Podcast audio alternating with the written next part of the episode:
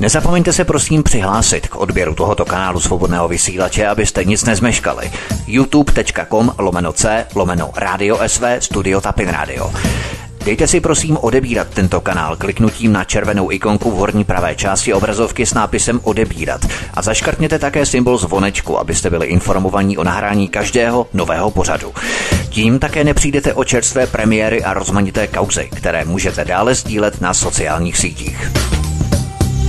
Příjemný krásný den, dámy a pánové, milí posluchači, zdraví vás svítek na svobodném vysílači po 19. hodině, anebo pokud nás posloucháte z reprízy, to znamená v jakékoliv části dne, vás tu vítám a doufám, že u našeho vyprávění dnešního povídání vydržíte až do konce.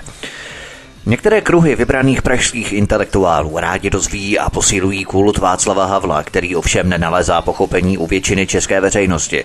Symbolem tohoto fenoménu se staly proslulé lavičky, placené z rozpočtu radnic za sta tisíce. Mementem je Havlova bysta u vchodu do budovy amerického kongresu ve Washingtonu DC, zatímco na půdě České sněmovny se Havlova bysta nechystá. Vedle ruzínského letiště se hovoří o pomnících, ulicích, nábřežích a dokonce i mostů, které by měly nést jméno prvního českého polistopadového prezidenta. Proč někteří s nekritickým obdivem ordinují Havlův odkaz místo i Balginu? Ze ztráty iluzí nás pak okamžitě rozbolí hlava. Mírotvůrce meditující s Dalajlámou, který ale humanitárně schvaloval bombardování tehdejší Jugoslávie, Propaganda skřípe jako rozladěné housle. Zvěsti a svědectví mnohých dizidentů o nadstandardním věznění Václava Havla jsou také více než výmluvné. Pěstoval se minulý režim Václava Havla proto, aby bezbolestně zastřešil sametové převzetí moci. Garantoval Václav Havel výměnou za jeho prezidentský post, že vybraní komunisté z prognostického ústavu a první zprávy STB převezmou otěže ekonomické a hospodářské moci, zatímco jejich komunistická minulost zůstane zapomenutá. Preferoval Havel souručenství tzv. transatlantické vazby nad českými zájmy. Jsou pravdivé zkazky o kolaboraci Havlovy rodiny s pohlaváry německé třetí říše z barandovských filmových ateliérů. O Havlově životě a takzvaném Havlově odkazu si budeme povídat dnes s bývalým policejním prezidentem a předsedou Asociace nezávislých médií Stanislavem Novotným. Standovíte, ahoj. Dobrý den, ahoj. Naší hlavní postavou nebo tím ústředním hrdinou, jak se říká, ale může to být humanitární kladěz anebo cigaretový záporák. To se každý rozhodne, jak chce. Bude Václav Havel. Na jeho životě si provedeme takovou rychlou expresní revizi moderních dějin, bych řekl, jo? protože ať se to nezdá, mnoho lidí prožilo podobný osud, akorát, že prostě nebyli vybraní na úlohu, kterou měl Václav Havel splnit. Jestli ji splnil správně nebo špatně, můžeme hodnotit podle zadání, jestli podle českých kritérií, estébáckých kritérií nebo amerických kritérií a to by mohl být třeba takový náš eh, úvodní rozstřel standotu úlohu kterou v dějinách se hrál Václav Havel. Myslíš, že věděl, co se od něj očekává a byl s tím vnitřně jaksi srozuměný, anebo si myslel, že na prezidentský post se vyšvihl díky svým, řekněme, intelektovým schopnostem a retorické zdatnosti, což mu ostatně nikdo neupírá. Jo. Ale myslel si, že všechno to, co se mu podařilo, je pouze jeho vlastní zásluhou a žádné zákulisní dohody, procesy v tom nehrály žádnou roli. Jak by hodnotil úvodem Václava Havla? Eh, Václav Havel byl podle mého soudu eh, poměrně slabý člověk, eh, který věděl, a to musel vědět, jak si, že se vždy ohýbá před mocí. Konec konců jsou tady nějaká svědectví Formana, který říkal, že ho velmi překvapovala lojalita, to říkal velmi v uvozovkách, dost eufemisticky, před úřady lojalita Václava Havla. A byl takový úslužný. On samozřejmě moc dobře věděl, že celou dobu je v rukou státní bezpečnosti. Ten člověk byl, eh, prostě je to jeho osud. Eh, eh, narodil se v rodině, která spolupracovala s nacisty a, a v 45. tak velmi snadno spadly do rukou státní bezpečnosti a ta si potom už malého Václava celý život hlídala. Takže on měl i tu smůlu, že bylo jasné, že krok na jednu, na druhou stranu, který nebude příliš kontrolován, tak znamená jeho konec. Tak já v tomto smyslu nevěřím tomu, že by si myslel, že je to pouze jeho zásluha, ale zároveň samozřejmě byl velmi ješitný a byl přesvědčen, že je nějakým způsobem předurčen, nejenom tedy tím způsobem formálním, že tedy byl součástí nějakých struktur, ale že je... Moderní Jan Žižka trošku. No, no, no myslím, že, že ten, docela je vidět i, že trpěl různými komplexy, protože on samozřejmě chtěl být tím umělcem, on chtěl být tím tou mimořádnou osobností v každém ohledu a já si pamatuju, že trpěl velmi tím, že třeba kolář, to je ten slavný výtvarník, který žil v Paříži, tak vůbec mu nevědoval pozornost po listopadu. On strašně toužil po jeho přízni, protože si ho nějak vážil a chtěl se s ním jak vyrovnat a on ho prostě nerespektoval. Vůbec Havel nerespektoval jako umělce.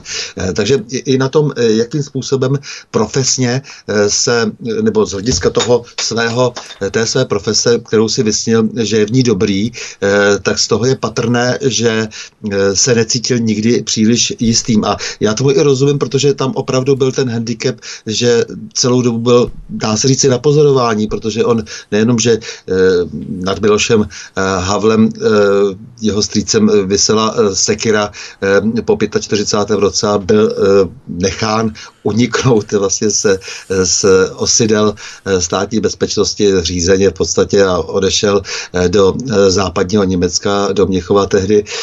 Um, ale je z toho prostě patrné, z toho, z toho všeho, že, že si nemohl až zase tak příliš vyskakovat, pak byl prostě dán do, na internát například, což je pozoruhodné, když jsme už zmínili to jméno Formanovo. On byl na, na tom internátu, byl tehdy společně na jedné ubikaci s Formanem a s Landovským. Pozoruhodná schoda. Tak je vidět, že o některé lidi byl velký zájem a, a byli sledováni poměrně od útlého dětství. Mimochodem podle Miloše Formana, kterého si to zmínil, byl Havel při jednání s úřady od jak živa to nejslušnější a nejzvořilejší dítě. Eh, mimochodem Eda Krajzová, strana 15, cituju z eh, její knížky.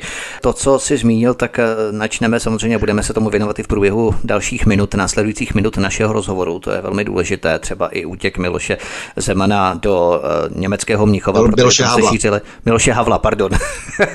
Miloše Havla do německého Mnichova, protože jeho jeho rodina šířila takové trošku fiktivní dezinformace o tom jeho útěku, že ono se mu podařilo utéct třeba i, když byl spoutaný a byl převážený eskortou právě do jednoho vězení, tuším na Bory, nebo kam na Mírov snad a tak dále. A ono se mu podařilo skrz to všechno uniknout a tak dále, což jsou samozřejmě bludy. Ale v těch různých etapách, v různých fázích života Václav Havel sehrál různou roli, ať za socialismu, tak v době předpřevratové, v těch pohnutých časech té sametové taškařice, kterou na nás upekl upekli těsně po ní, kdy Havel nebyl zvolený za prezidenta hlasem lidu, ale poslaneckou sněmovnou, pardon, národním schromážděním, tedy eh, čerstvě kooptovaných politiků, poslanců. Potom eh, jeho výstup eh, těsně po revoluci v americkém kongresu, což dávalo asi tušit, čí zájmy bude prosazovat a hájit, což se potom také potvrdilo. V roce 99 se to potvrdilo při bombardování Jugoslávie, které Havel posvětil a nazval jako humanitární bombardování. K tomu všemu se samozřejmě dostaneme ruku v ruce s americkou organizací NATO ale projevoval až pozoruhodně obrovskou toleranci a schovývavost k privatizačním šmelinám po dobu celých devadesátek, ke kterým se vyjadřoval buď velmi sporadicky, anebo které téměř vůbec nekritizoval. Takže to nás přivádí možná ke druhé otázce v takovém tom úvodu nebo zamyšlení, jakou roli vůbec Václav Havel hrál protože mnozí prohlašují, že to byla figurka loutka, které kdo si zadával pokyny a on vykonával tu agendu, která se od něj očekávala, ale při jeho intelektu, který nebudeme spochybňovat, i kdyby tušil, že ho ze zákulisí tlačí, tohle říkej, o tomhle mlč, tohle dělej, tady se šikovně stáhni a tak dál, takže by on se s jeho rolí vozené loutky nespokojil. Takže jakou úlohu Václav Havel vykonával? Dělal to, co dělal z vlastního přesvědčení, anebo že to tak skutečně chtěl a cítil? Je to taková rozšířená první otázka možná. Víš, lidé, kteří vlastně byli eh, objektem zájmu státní bezpečnosti nebo jiných služeb, tak si vždycky myslí, že mohou ty služby vodit za nos. To prakticky je nemožné, nebo je to velmi obtížné. A Václav Havel si také nepochybně myslel, že hraje v mnoha ohledech svoji vlastní hru. Celá řada lidí si to myslela, pak se ukázalo, že to vůbec nebyla pravda, že se počítalo s jejich jednáním. Je to opravdu výjimečné, když můžeš vlastně ošálit celý ten aparát, který tě má na starosti, eh, tak eh, je také otázka, co z toho komu vyčítat, ale eh, nicméně těžko lze na tom postavit nějakou legendu o výjimečném hrdinství. Prostě ten člověk byl používán, byl použit a v těch listopadových dnech se samozřejmě stal tím svorníkem na základě dohody. To vše, jak si proběhlo po malské konferenci, malském setkání rusko-americkém a po tomto setkání už bylo jasné, že se Západ s Východem dohoduje a dohaduje se na lidech, eh, kteří převezmou eh, otěže té formální vlády, té viditelné vlády v jednotlivých východních zemích a u nás to byl Václav Havel a eh, několik dalších lidí. Takže to je to, co je dnes už prakticky nespochybnitelné a Václav Havel byl celou dobu v době tedy své aktivní politické vytíženosti obklopen lidmi, eh, kteří mu dávali dobré rady, kteří mu byli eh, postrčeni a kteří samozřejmě, eh, samozřejmě mu dávali ty rady podle toho, co si přáli zadavatele. Abychom začali od začátku po takových těch úvodních otázkách nebo zamyšleních, vydejme se přímo do první republiky, kdy se ustavovaly po rozpadu Rakouska-Uherska základní páteřní rodiny v Československu, které se tou první generací přimkly jako přísavky na vedoucí státní pozice. No a ta sestava několika základních páteřních rodin se sformovala už právě za první republiky a i když prodělávali určité těžkosti během změn režimu, ať během nacismu, druhé světové války nebo socialismu, v mocenských pozicích v rámci generační výměny a jejich příbuzenských následovníků, řekněme, se udrželi až do dnes. A svůj vliv v těch dalších generacích upevňovali a posilovali. A mezi těmi rodinami, i když tehdy ještě ne v úloze politické, ale spíš v úloze, řekněme, správcovské nebo podporující nebo propagandistické, bychom mohli říct, se ukotvila i rodina Havlových. Ale možná ještě tak trošku všeobecně co to bylo za rodiny a jak vůbec došlo k tomu, že si ty základní páteřní rodiny tu moc začali rozdělovat, nebo lépe řečeno dělit se o ní. Došlo k nějaké vnitřní dohodě, anebo panovalo takovéto kořistnické mafiánské právo v zákulisích za první republiky, možná tak trochu podobně jako dnes? Já myslím, že především bylo, se stavělo na tom, co se vybudovalo v druhé polovině 19. století. Tady byla celá řada zejména pražských rodin stavařů, stavitelů, eh, kteří eh, se dávali dohromady do různých spolků, podpořili eh, národní obrození vyhovovalo jim to, že by eh, se národ eh, emancipoval a zároveň oni by samozřejmě s tím šli také společně potom eh, nahoru, takže v době, kdy už to tak skřípalo v té rakousko-uherské monarchii, tak oni byli u toho. No a samozřejmě drtivá většina těchto lidí potom přešla do nějakých mocenských struktur po vzniku Československa. Tak, tak to určitě je. Celá řada lidí samozřejmě se sem nastěhovala z různých částí části monarchie, eh, zejména tehdy z východního eh, Polska eh, nebo z západní Ukrajiny, jak to chce kdo pojmout, mhm. podle toho, jak se pohybovali hra, jak to chce kdo pohybovat, jak, jak se teda pojmout tedy ty hranice. Pro, samozřejmě se to týkalo třeba i podkarpatské Rusy, dnes tedy Zakarpatí, abychom neurazili zase Ukrajince, ti, ti důsledně trvají na Zakarpatí, Zakarpatské Ukrajině. O co přišla spousta lidí a, a ti samozřejmě se zapojili do těch podnikatelských aktivit, jako to vždycky bývá s těmi imigra, eh, imigranty, tak jsou to zase lidé aktivní, kteří eh, se eh, chtějí chopit příležitosti v nové vlasti, no a z nich se potom rekrutovala, dá se říct, do určité míry mocenská špička, tedy ten mix těch lidí úspěšných v podnikání na tomto území před, před tím rokem 1918 a potom tedy lidé, kteří postupně už tedy před tím 18. rokem po něm přicházeli z východu.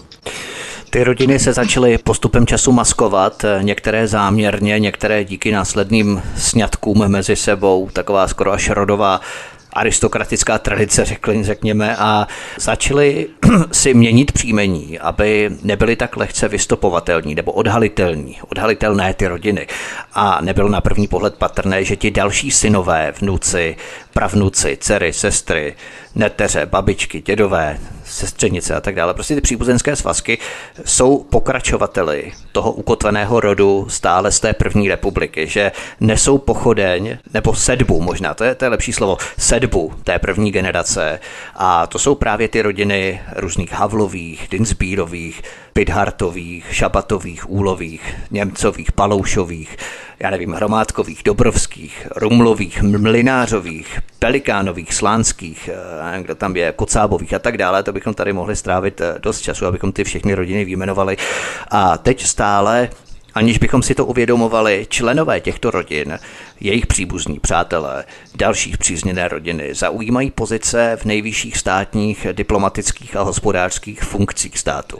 Eh, je možné, aby člověk Svenčí, který se rozhodne jít tak trochu do politiky, aby byl zvolený do nějaké takové pozice, anebo to už dnes je tak zabetonované od té první republiky, že už to prostě není možné a ta hra nedemokracie je skutečnou pouhou iluzí, že i když ti lidé třeba dají hlasy, tak ta organizovaná politická mafie, partaj tě jednoduše buď nezapíše na tu kandidátku, anebo tě dá až kam si na zadní místo. Prostě, že tě tam mezi ten VIP klub eh, těch vyvolených páteřních rodin nepustí, protože ty si tak trochu zahrál na toho člověka, který byl nominovaný do pozice šéfa policie v tom roce 90, tak ty si se tam na krátkou dobu dostal a měl si možnost nahlédnout do toho spletence. Eh, samozřejmě, že je to velmi složité, když eh, potom pochopíš, že eh, opravdu jsou tady struktury tohoto druhu a peníze jsou mocná čarodějka a vytvářejí právě tu moc, je na, ní, tam, na nich ta moc postavená. Když jsou tady rodiny, které přežijí kde jaký režim, tak mají jakési know-how, jak se to vlastně dělá. Jasně, jasně, mocenské know-how. je to jakési mocenské know-how, předává se to z otce na syna, tak samozřejmě ti lidé, než vlastně pochopíš, v jakém prostředí se pohybuješ, jsou často eh, velmi eh, obtížně průstřelní, ale právě proto eh, v těch, při těch dobách, kdy se otřese ta bývalá moc a nastupuje cosi nového, tak je možné, že se dostávají do těch struktur noví lidé. Často je zase ten systém zpátky vyvrhne, protože se rychle zorientují lidé, kteří přežili ten otřes a přežili ho dobře a dostali se do ještě výhodnějších pozic, než byli třeba před tím minulým režimem a když tedy mají tu staletou, staletou historii, což má většina těch rodin, které ty má zjevně na mysli eh, v této republice.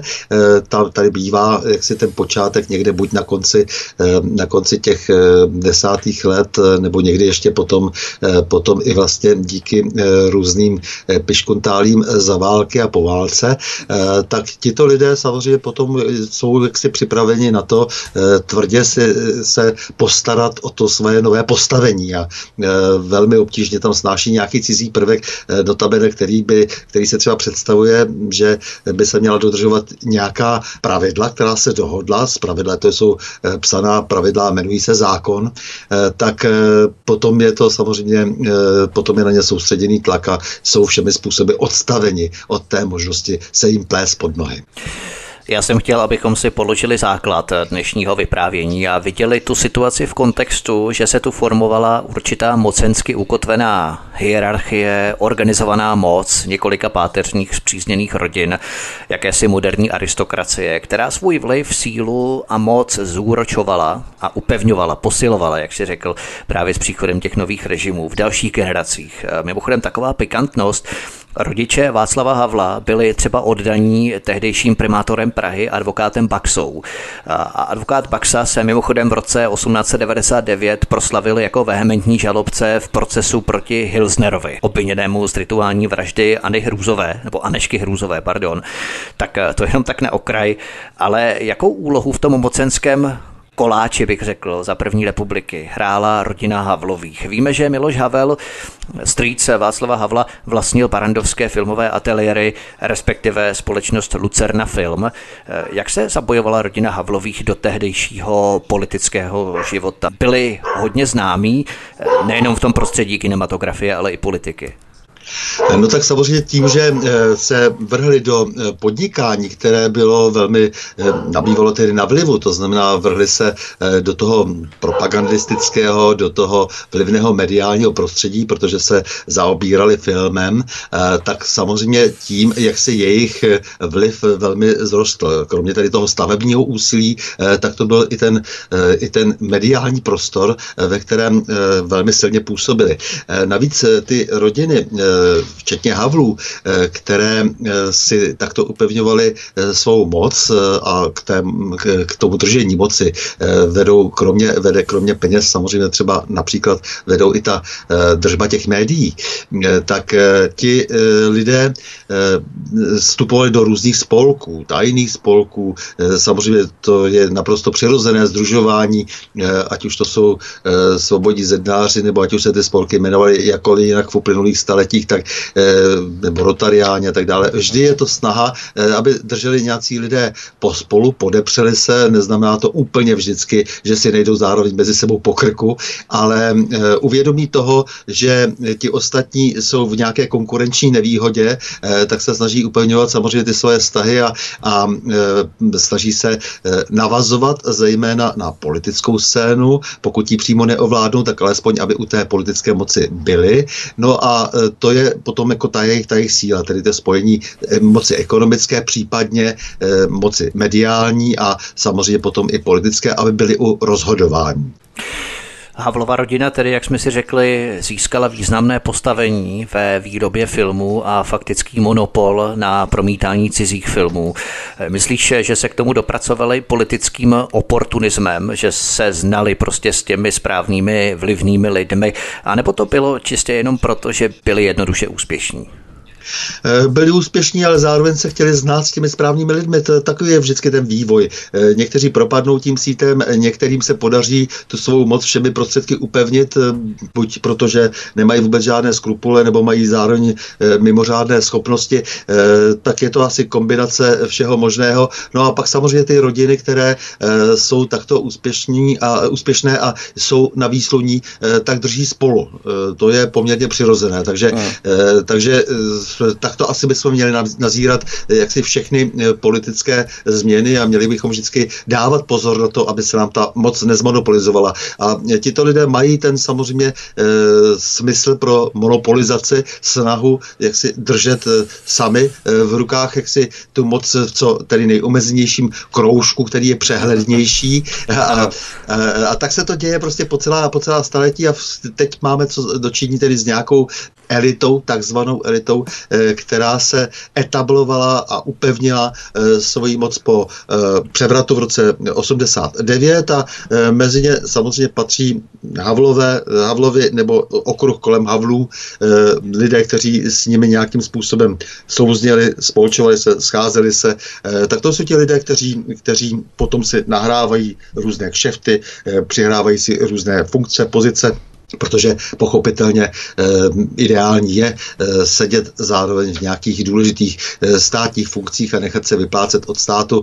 Je to, je to taková ta nejjednodušší, nejméně bolestivá varianta toho mít se dobře a zároveň samozřejmě při té příležitosti se snažit všechno to, co lze strčit do svého kapsáře, tak tam zasunout při různých privatizacích a když už jsem u té moci, tak si vymýšlím vymýšlet další a další způsoby, jak zbohatnout na tom společném majetku. Mě nebuďme v tomto naivní, eh, když se hovoří o eh, podnikání eh, v této zemi a nejenom v této zemi, tak ono vždycky to podnikání má zpravidla základ právě v nějakých převratech, má základ v tom, že se rozebere společný základ, má základ v tom, že, že se rozeberou v nějaké veřejné peníze. To už je dávno osvědčeno konec konců už od francouzské revoluce a vzniká tím způsobem to, čemu se říká kapitál, ale z pravidla nevzniká tak, že by, že by se tady ten velký kapitál, že, že by se prostě od píky někdo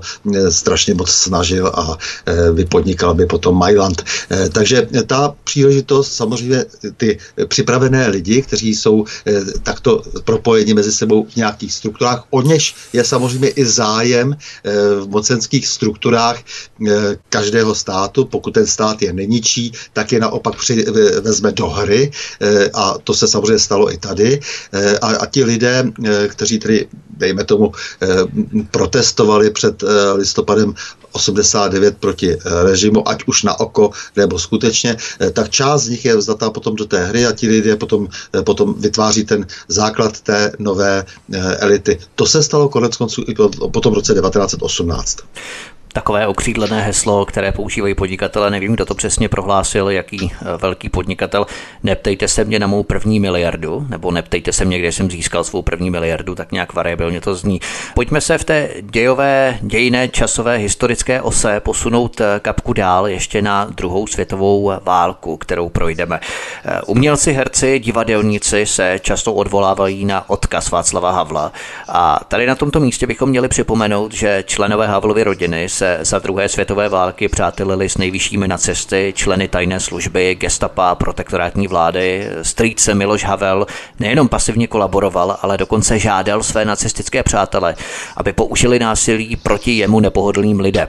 To je prosím citace z knihy Daniela Kaisera a jeho knihy Disident Václav Havel 1936 až 89, nakladatelství Paseka 2009, datum vydání té knihy, konkrétně strana 18. Další citace. Firma Lucerna Film natočila v době okupace a holokaustu mnoho idylických a veselých filmů. Konec citace. Lukáš Kašpar a jeho kniha Český hraný film a filmaři za protektorátu, nakladatelství Libry, datum vydání 2007, konkrétně strana 138. A poslední citace. Václavova maminka láskyplně poznamenala ve svém deníku, jak malý Václav za války obdivoval německé uniformy a běhal na ulici za vojáky. Konec citace. Eda Krajzová, Václav Havel, životopis, Atlantis 1991, strana 79. E, někdo by mohl přece jenom namítnout, že to jsou vytržené úryvky z kontextu, ale ten kontext je daleko, daleko horší. E, jak byla Havlova rodina zpřízněná s tehdejšími nacistickými pohlaváry u nás v protektorátu Čechy a Morava, protože to je taková historie, která se nerada vytahuje, nerado se o ní mluví, ono se o ní mluví z pozice tedy Hitlera, jak byli nacisté zlí a tak dále, ale ta kolaborace některých českých kruhů, kruhů mocenských struktur s nacisty už se jaksi upozadňuje. No tak samozřejmě nemohli být stranou. Oni drželi v ruce eh, velikou propagační sílu, oni měli v ruce film a film byl tehdy nejvýznamnější, konec konců to známe eh, i z filmů o eh, nacistické okupaci, jak tedy nacisté používali sami film, jakým způsobem Goebbels se ho zmocnil a používal ho jako hlavní tedy propagační nástroj, tak samozřejmě nemohli si nechat ujít to, aby nezavázali buď by tedy museli převzít eh, celé to, eh, celý ten eh, majetek a, a ten, ty, tu, tu, ten instrument, tu, ten Lucerna, fil, Lucerna firma Barandov od Havlu, anebo je samozřejmě museli učinit svými spolupracovníky, takže oni naprosto logicky spolupracovali nejen s okupační zprávou, ale také s gestapama Sicherheitsdienst. Tak to je bez, jakékoliv, bez jakékoliv diskuze. Já tady nehodlám vůbec se s nikým dohadovat o, o, té, o té jejich pozici. Tak to byly, byly bylo eh, v podstatě rezidenturu eh, zřídili eh, v samotné Lucerně v centru Prahy, konspirativní byty a tak dále. Tak to opravdu bylo. A ty, ty věci se snažit za každou cenu vyzmizíkovat nedává žádný smysl. Samozřejmě můžeme říct, ano, Václav Havel byl malý, netýká se ho to, jenomže samozřejmě to potom zavdalo právě ten důvod k tomu, aby byl celý svůj život pod kontrolou z tohoto důvodu, protože samozřejmě samozřejmě tam byla, bylo množství kompromitujících materiálů na rodinu. Konec konců víme, že se na homosexualitu se třeba pohlíželo, pohlíželo jaksi skrze trestní zákonník a Miloš Havel například ani, ani homosexualitu svou neskrýval, což, byla, což znamenalo, že Václav Havel, tedy Václav Havel starší, senior, tak se na něho díval kvůli tomu skrz prsty. Takže tam byla spousta věcí, které, které samozřejmě hrály nějakou roli. Všechny ty večírky, všechno to scházení se s tou německou novou elitou, tak to samozřejmě obhospodařovali také Havlovi. Tak tam není opravdu z toho nějakého úniku. Bývalý policejní prezident a předseda Asociace nezávislých médií Stanislav Novotný je hostem u nás na svobodném vysílači od mikrofonová zdraví Vítek. My si zahrajeme písničku a potom se podíváme do situace těsně po druhé světové války a začátek takzvané totality socialistického režimu 50. let. Zůstaňte s námi, hezký večer. Stanislav Novotný, bývalý policejní prezident a předseda Asociace nezávislých médií, je hostem u nás na svobodném vysílači. Máme po písničce od mikrofonová zdraví Vítek a my pokračujeme dále v našem povídání o kontroverzní možná postavy Václava Havla. Co se přihodilo po válce, protože tehdy byl Havlův dědeček z matčiny strany souzený za otevřenou kolaboraci s Němci, cituji Eda Krajcová, strana 57, ale Národní tribunál očisty, tehdy se to jmenovalo Národní tribunál očisty, Havlova strýce také, Miloše Havla osvobodil, Daniel Kaiser, strana 21, tak eh, Miloše Havla eh, nechala STB v roce 1952 utéct přes hranice. Ten útěk Miloše Havla přes hranice v době, kdy byl vyšetřovaným STB, je do očí bíjící. Jak si to vysvětluješ? Podepsal Miloš Havel spolupráci s STB a oni ho jak si nechali utéct, jak jsme zmínili ty mýty nebo ty fámy, které o tom útěku šíří Havlova rodina. Jak to vlastně bylo? Tak samozřejmě ten jeho útěk byl eh, pochopitelně eh, pod kontrolou opět. Eh, byl to člověk, který byl ideální, tehdy tedy samozřejmě se uvažovalo o tom, uvažovalo naše státní bezpečnost o tom, jak bude kontrolovat situaci za hranicí a vysílat celou řadu agentů. Miloš Havel nemohl nespolupracovat, protože se dostal do západního Německa, dostal se tam jako člověk, který zároveň měl blízko k nacistickým kruhům a tím pádem eh, byl úplně ideálním eh, pro to, aby mohl eh, předávat zprávy, protože, jak říkám, byla tady celá řada kompromitujících materiálů, které by ho zničily i v tom západním Německu a tím pádem byl opravdu tou nejvhodnější figurou a zároveň, protože byl dostatečně vytěžen, tak předal informace na celou řadu lidí právě po tom 45. roce. Dokonce archiv ministerstva vnitra jasně dosvědčuje, že Miloš Havel podepsal spolupráci s STB, Lukáš Kašpar, strana 219. Ta informace je tedy potvrzená. Navíc Havlův strýc Miloš Havel v Mnichově získal kapitál potom, když utekl tedy do západního Německa z té eskorty, když byl spoutaný, tak jemu se podařilo utéct vlastně z toho. Tak utekl do západního Německa v Mnichově, získal kapitál a otevřel tam vlastně proslulou restauraci Zlatá Praha, že eh, ta vlastně byla nedaleko komunisty, ostře sledované stanice Svobodná Evropa, tak, eh, tak to vypadal takzvaný útěk eh, Havlova strýce Miloše Havla, opět cituji Daniel Kaiser, strana 28, takže on, on měl nějaký velký kapitál v Mnichově, od koho ho získal, nebo jak to vlastně bylo? Havel, Miloš Havel prodal přes polovinu, tuším, těch barandovských studií Němcům a prodal, je, prodal ten svůj majetek asi za tehdejších 7 milionů korun, což byly veliké peníze. A, a ještě během té druhé světové? Nebo kdy to ano, bylo? ano, ano. A on jako on eh, potom eh, se v Míchově eh, domnívá, ne, no, samozřejmě se přihlásil k tomu, že byl, že ho strašně ty nacisti trápili a že vlastně za podhodnocenou cenu, ke které byl přinucen, prodal, prodal právě ta Baradovská studia. No a ten rehabilitační soud, protože Miloš Havel se tam jaksi rehabilitoval, tedy co by poškozený nacisty, eh, tak eh, uznal, že má tedy nároky a v plném rozsahu ji odškodnil. Takže on dostal od nového německého státu, od Německé spolkové republiky, dostal peníze eh, na to, aby mohl podnikat a aby z toho podnikání potom malému Václavovi posílal do Prahy peníze. A to nás možná vrací právě do Československa, kam se vrátíme. Proč Václav Havel zůstává doma v Československu? Proč vlastně neutekl spolu s jeho strýcem Milošem Havlem? Nešel s ním, když ono mu bylo kolik, eh, nějakých 15-16 let, v tom roce 52, on se narodil 36. Že? Eh, to je možná zásadní otázka na tomto místě, protože my víme, že samotný Václav Havel už v roce 1949, tedy ve svých 13 letech, vstoupil do Československého svazu mládeže ČSM a po ulici chodil v modré svazácké košili. Opět cituji z knihy Daniela Kaisera, strana 32.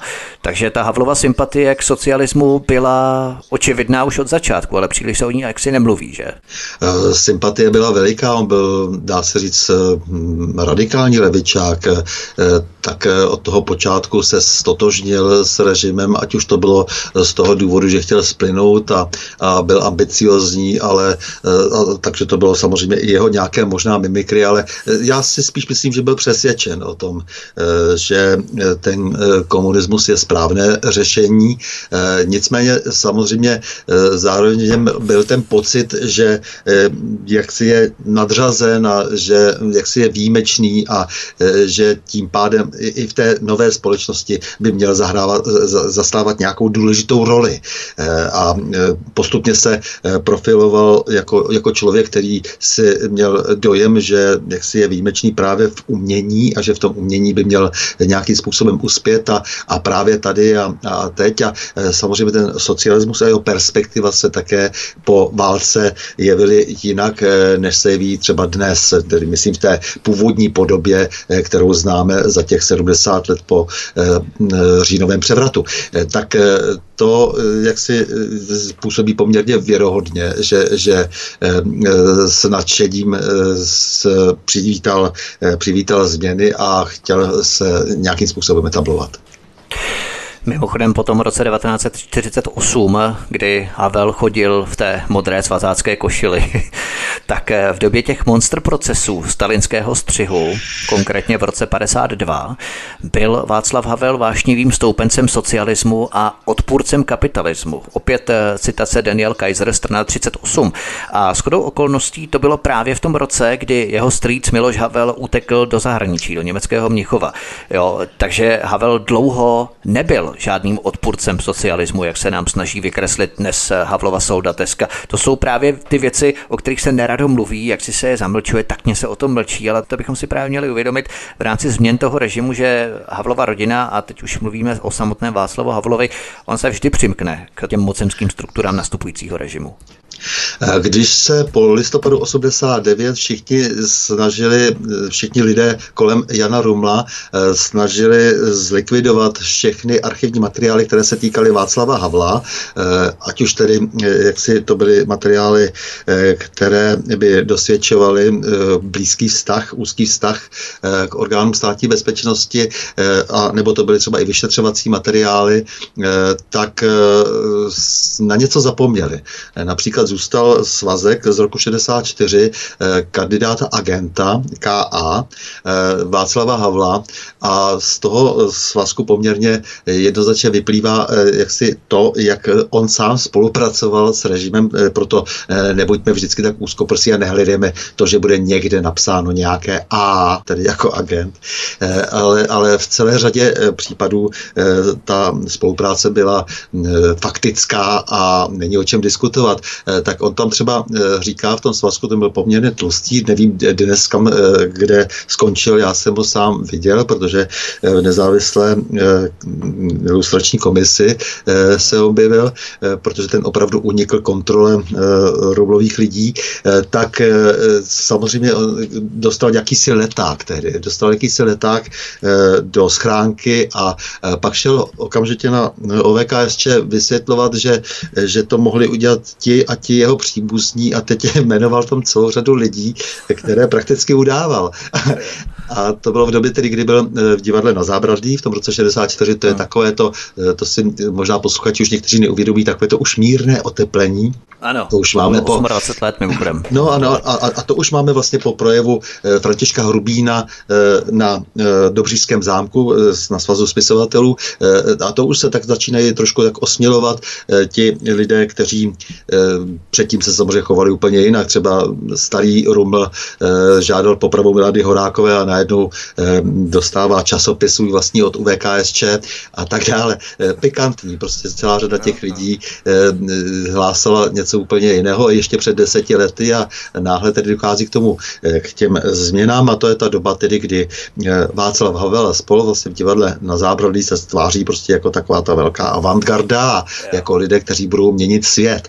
No a v té době, eh, z té doby byl zachován právě tento svazek, eh, který unikl. No, eh, mám na to takovou vzpomínku osobní, protože jsme tehdy s tím svazkem s Jaroslavem Baštou z té komise tehdy byli na hradě.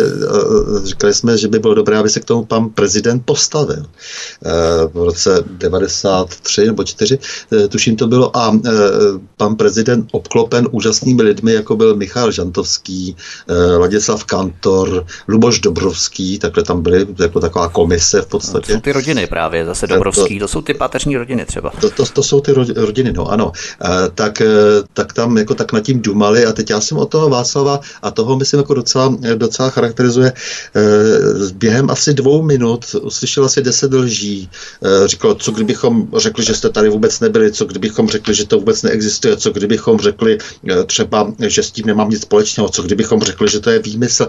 Eh, velmi rychle, velmi rychle se orientoval situaci. Eh, eh, ono se o tom moc nikde nemluví, o, té, o, téhleté, o tohletom svazku, ale velmi to ilustrovalo tu jeho, ten jeho vnitřní stav a to, že to, v jakém stavu byl ve skutečnosti k režimu a nakolik se potom museli ty jeho osobní dějiny přepisovat. Jak jsi zmínil ty pikantnosti ohledně historie, na které se rádo zapomíná, tak eh, Tehdy se kádrovalo taky na vysoké školy, potom v roce 48 na univerzity a vznikaly takzvané akční trojky. To byly ty nejagresivnější studenti, kteří udávali své spolužáky s buržuazním původem a nechávali je vylučovat z univerzit. A eh, tady bych se rád zastavil jenom na skok, protože Tady najdeme pár takových historických špeků, kterým se dnes můžeme jenom cynicky pousmát. Rita Klímová, dříve Rita Budínová, ta je taky zajímavá, protože Rita Budínová, později Klímová, byla dcerou šéf-redaktora Rudého práva Stanislava Budína a ona byla členkou také té studentské akční trojky, což byl výbor nejagresivnějších studentů, kteří psali na ostatní studenty posudky a nechávali je vylít ze školy kvůli kádrovému profilu jejich rodin. Tak Rita Budínová byla později známá jako Rita Klímová, signatářka Charty 77 mimochodem, Havlova spolukolegyně v podstatě. Pozor, už spolusignatářka. A Václav Havel jmenoval k dovršení všeho právě tuto Ritu Budínovou, Klímovou, Mlinářovou později, zase ta páteřní rodina Mlinářových, jo, na post velvyslankyně Spojených států amerických. To bylo v roce 99, tuším, když byla Tošovského vláda, úřednická Tošovského vláda. Tak eh, to jsou takové ty paradoxy historie, kterých máme samozřejmě více. Jo. To je jeden z nich třeba. Ano, tak třeba Rita Klímová, tam je poměrně patrné, eh, patrný ten vztah tedy ke blináře, eh, ke Gorbačovi, protože eh, oni spolu studovali a eh, to, to, on vytvářel také takovou jakousi spojku ke, ke Gorbačovi v těch před listopadových letech. Vzpomněli si na sebe vzájemně. No a není se tedy co, čemu divit, že právě do Spojených států, kdy se vlastně vytvářely ty všechny dohody, ty nové vazby, vztahy mezi tedy zejména Sovětským svazem a mezi službami eh, tajnými eh, Sovětského svazu a eh, Spojených států, takže takovýto lidé měli plnou podporu. Ono třeba není jenom Rita Klímová, jak si řekl Ruml senior, potom Ruml junior a třeba i mladý komunista jménem Jaroslav Šabata, otec bývalé ombudsmanky Anny Šabatové a tento Jaroslav Šabata po roce 48 působil na Filozofické fakultě Brněnské Masarykovy univerzity, také ve studentské akční trojce, která rozhodovala o vyloučení studentů, stejně jako třeba Rita Budínová Klímová tehdy v Praze. On v letech 53, tuším 63, 64, Jaroslav Šabata přednášel na katedře marxismu, leninismu Univerzity Jana Evangelisty Purkyně v Brně tehdy, teď je v Ústí, že tehdy byla v Brně. V 50. letech, to je to, na co si poukazoval, byl aktivním stoupencem stalinistického křídla KSČ. V 60. letech byl jako funkcionář KSČ v tom reformním křídle Dubčeka, jak nastalo to oteplování a tak dále. Byl dokonce tajemníkem výboru KSČ. No a potom byl najednou dvakrát vězněný, protože nastoupil do toho špatného rychlíku a podepsal chartu 77 najednou. Během plišáku a to je právě ten paradox třeba během plišáku sametu, byl jedním z mluvčích občanského fóra v Brně a od ledna 90 dokonce zasedl do federálního schromáždění. Anna Šabatová samozřejmě po dráze ombudsmanky kandidovala do Senátu třeba teď, eh, jo, v roce 2020. Prostě tady vidíme zase, jak jsou ty figurky nových generací, těch páteřních rodin od té první republiky, pořád popostrkávané do popředí. Eh, kde berou Stando, podle tebe tu drzost, že se dnes prohlašují a považují za ty etalony takové té všeobecné moudrosti, morální autority, jsou arrogantní nadřazení, když na to někdo poukáže, mají to privilegované postavení, ale od koho ho mají, nebo kde ho pořád berou? Ano, právě proto, že udržují eh, se pohromadě v jakémsi eh, takovém hluku, eh, který, kde se podporují jeden vzájemně druhého a vědí, že ta podpora vzájemná potom pro jednoho každého z nich eh, bude znamenat eh, konkurenční výhodu eh, v tom životě, v tom, jako je docela to know-how propracované. No tak samozřejmě tím mají potom pocit, když se jim takto daří, že se umí vždy přilepit ke každé, naprosto bezpáteřně, ke každé změně systému a být tedy u toho, že jsou opravdu výjimeční a ti ostatní, že jsou troubové. Takže tak to, tak to nějak asi se, se, se dá zhruba, myslím, jednoduše popsat. Mimochodem, je úžasné, jak nás tady neustále třeba paní Jiřina Šiklová poučuje v poslední době že a vysvětluje nám, že, že na nás komunismus a komunistická výchova zanechali strašné stopy. Eh, to byla dáma, která vyhazovala právě ty studenty, eh, studenty z vysokých škol v, v 50. letech, komunistka. To je neuvěřitelné. Ona teď vyčítá třeba Miloše Zemanovi, že vlastně je ovlivněn komunistickou výchovou člověk, který, který byl v podstatě asi rok, tuším, v, tě, v tom 68. Eh, v komunistické straně, kdežto ona v těch nejhorších letech, v 50. letech. Eh, a potom samozřejmě opět to byla eh, velká reformistka, no a dneska je to tady zakladatelka gender studies. V této, ona prostě jako přišla hned s tím a hned zase věděla tedy, co má dělat, okamžitě věděla, kde je máslo a kde je chleba. Takže, takže tihle lidé prostě, ano, to takhle mají. Petr Pidhart je další, další, kdo tady neustále varuje eh, před tím, že jsme eh, ovlivněni příliš komunismem, eh, tak pro boha, tento člověk, který celá 60. leta byl v komunistické straně a který dokonce dělal politruka ve východním, na východním vojenském okruhu, tak nám tady bude kázat, bude vykládat co si o tom, že se máme, že se máme vyrovnat s minulostí, ať se nejprve vyrovná on sám se svou minulostí. Ta drzost je skutečně skutečně nebetyčná. Eh, ta eh, drzost je neuvěřitelná a celá řada těch lidí, kteří potom eh, třeba i podepisovali tu chartu, tedy teď myslím opravdu ty bývalé komunisty, tak měla skutečně, stejně jako Jaroslav Šabata, že to byl sekrník Jihomoravského kraje, tak ti, ti potom, jak si podepisovali tu chartu a bylo to těch nějakých, nějakých prvních asi 100 nebo 140 tuším, lidí, kteří měli opravdu obrovské máslo na hlavě právě z těch 50. letech, let. Eh, no a ti zase samozřejmě po listopadu se stali těmi hrdiny, no to je úplně absurdní. To je absurdní. Jo. Třeba ten Petr Pithart, kterého si zmínil, tak eh, on sloužil u pohraniční stráže, což by to bylo nic v Československu nic tak zvláštního, jo. ale Petr Pithart eh, tady byl na funkci takzvaného politruka, tedy zástupce pro věci politické. Jednalo se konkrétně o útvar policejní stráže Malacky, výcviková jednotka pro pohraničníky. Jo. My se k té no, rodině... Ano. Jestli do toho můžu ještě vstoupit, pohodě. Eh, tak jeho otec Vilém byl hm, právě ten člověk, který oni jsou poznamenáni teda také dlouhou linii e, zednářství, e, tak to byl ten člověk, který přistoupil na stalinismus a v podstatě se domlouval, kde se s Barákem, s ministrem vnitra tehdy, že dobře, co jsme si, to jsme si a nebudeme, ne, nepojedeme proti sobě. A za to se potom velmi slušně jak si vyznamenal v diplomaci v 50. letech, pak končil vlastně v Paříži, v Jugoslavii, Paříž a tak dále, takovéhle štace. Takže najednou to byl člověk, který měl veškerou důvěru režimu. My se k té rodině Havlových zápětí vrátíme, ale abychom uvažovali opravdu skutečně v kontextu té doby a byli věcní a faktičtí, tak jenom k té rodině Šabatových, abychom je doklepli, protože to je velmi zajímavé, jak stále ty generace, a to právě ilustruje, jo, jak ty generace ukotvených páteřních rodin od první republiky dostávají ty vlivné funkce stále a stále a pořád.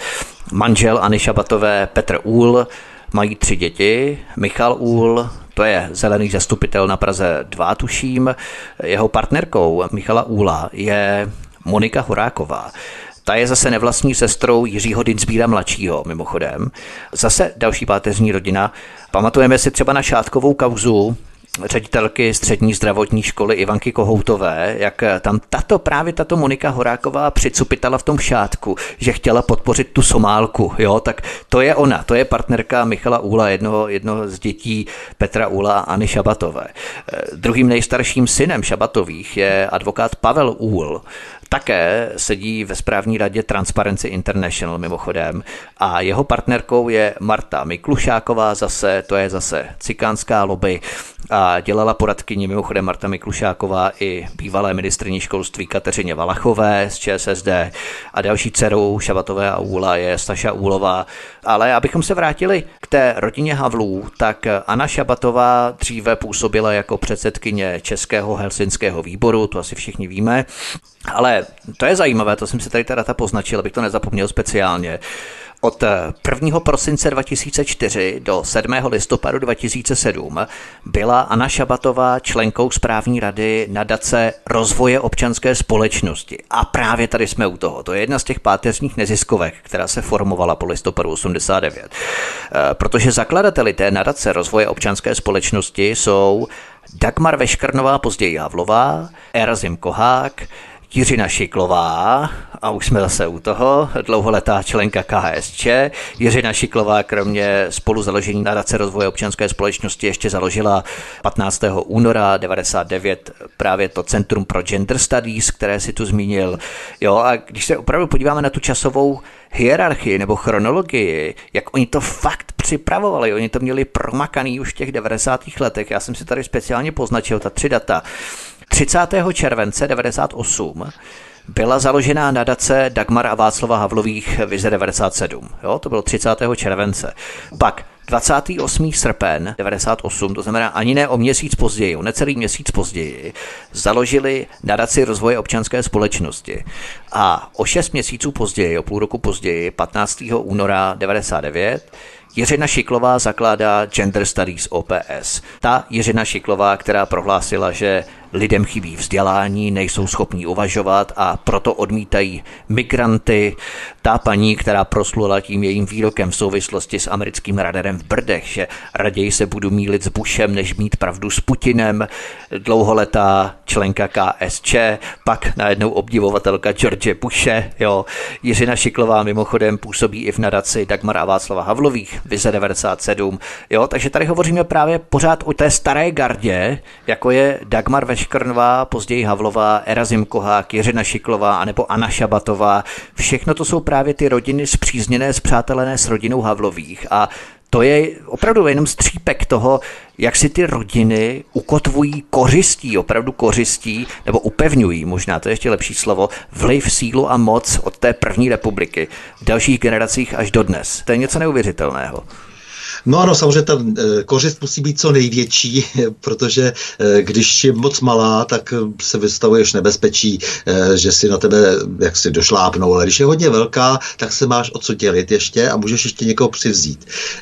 Tady, tady nám dokonce srůstá, ovšem, což je také pozoruhodné, nám tady srůstají třeba takový ti lidé, kteří se botali kolem Kmotra Mrázka. Takový jeho komplic slavný Luděk je, Sekira, je Luděk Sekira. A A Luděk Sekira si založil právě loni nadaci, ve které umístil také dost pozoruhodných lidí. To, to si myslím, že je dnes něco, co by se prostě mělo mm, trochu vykřičet. Je tam celá řada starých struktur, vlastně právě zase opět Jiřina Šiková, Daniel Kroupa, je tam Tomáš Halík, je tam Jiří Pehe a celá řada dalších lidí.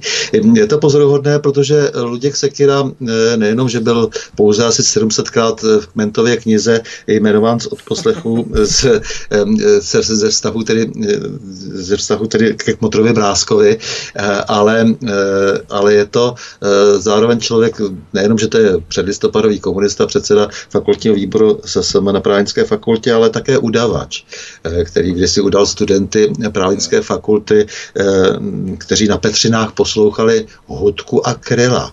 A za to, za to pak všichni skončili ve Čkalovce na policejním oddělení.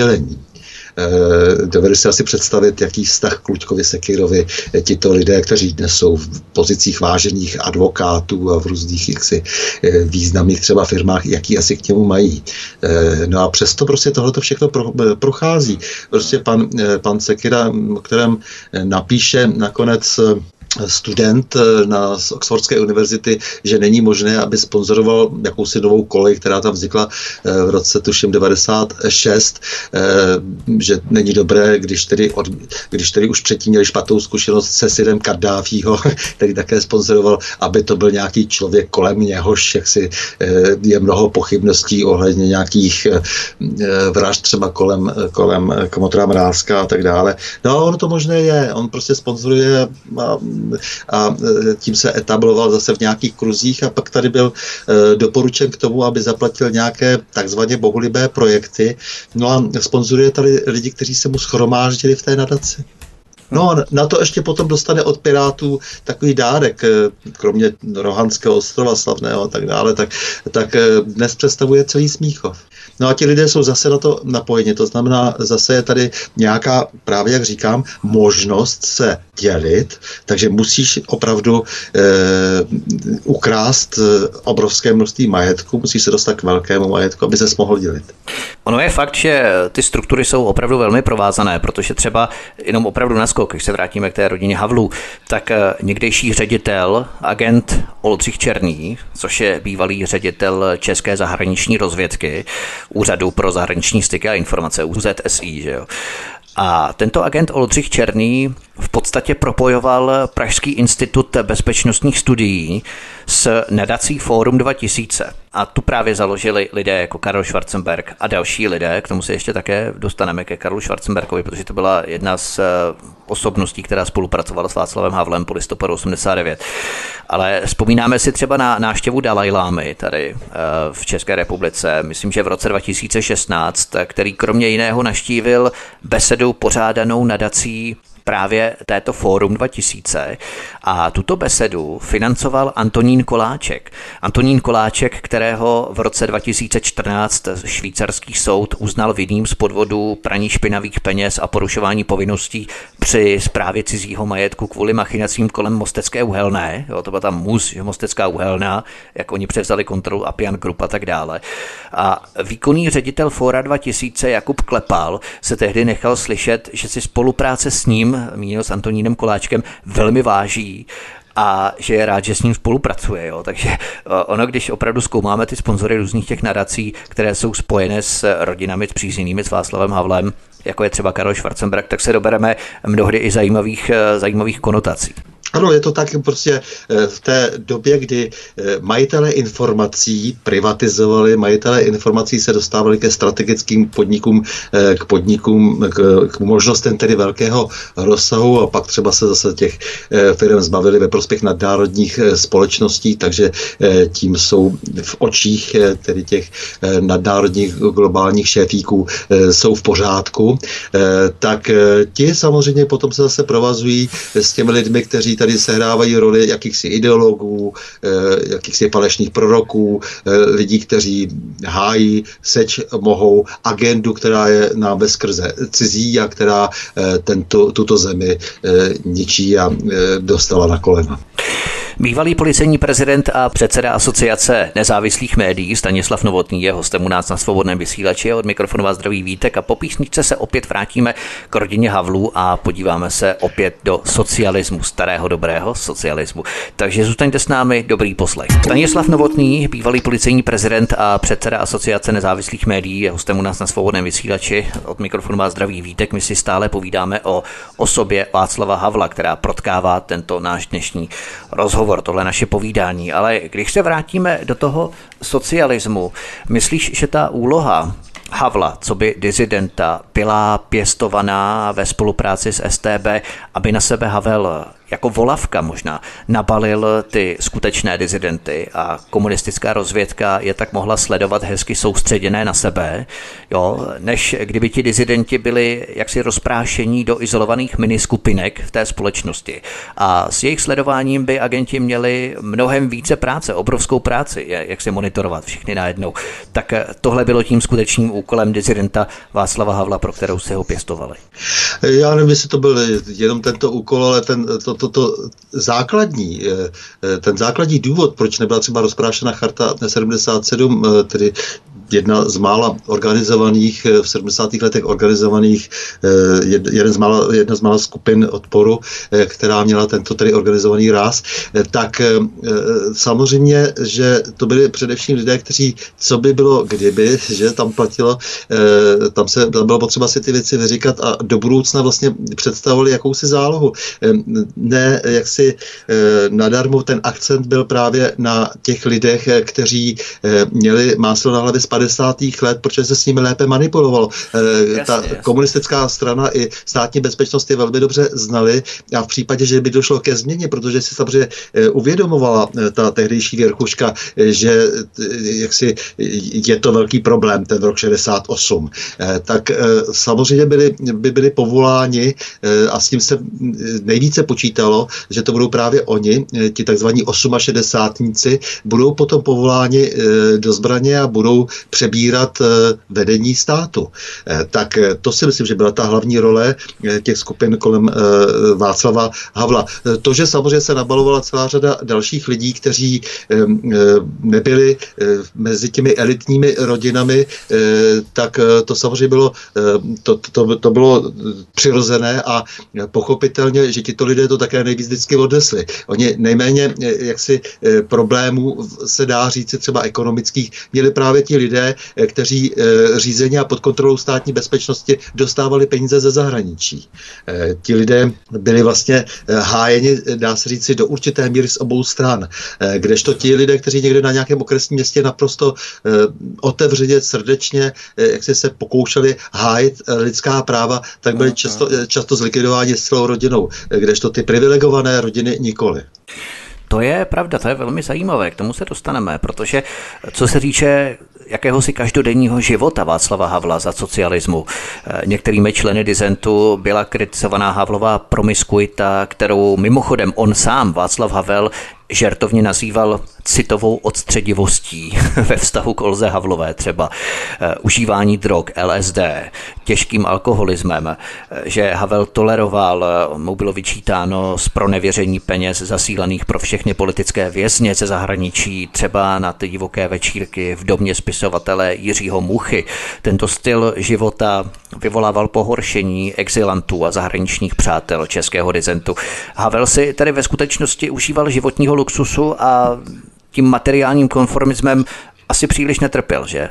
Eh, určitě ne, ale to říkám, je, bylo umožněno jenom některým a když jim to bylo umožněno, tak samozřejmě to bylo umožněno tím, tou hlavní ozbrojenou pěstí dělnické třídy, tou státní bezpečností. Eh, tak eh, jak si na základě jakýchsi pokynů z hora z předsednictva UVKSČ, jak si byla celá situace pod kontrolou. Ti, ti, ti lidé prostě mohli peníze užívat, směli se tak také dělitovně a e, kdyby státní bezpečnost kdykoliv chtěla, tak okamžitě všechny ty finanční toky zasekla. Nic by nebylo. Ona nechtěla. Mm, mm. To je pravda, k tomu se teď dostaneme, protože ohledně toho Havlova života za socialismu, tak Havlovi zasílal ze západu opulentní finance jeho nakladatel a finanční agent Klaus Juncker. To je citace Daniel Kaiser, strana 188 až 89. Jenomže Klaus Juncker a teď to přijde, pozorněte, milí posluchači. Klaus Juncker byl za války, za druhé světové války, pobočníkem nacistického generála Ervina Romela. Citace Daniel Kaiser, strana 55.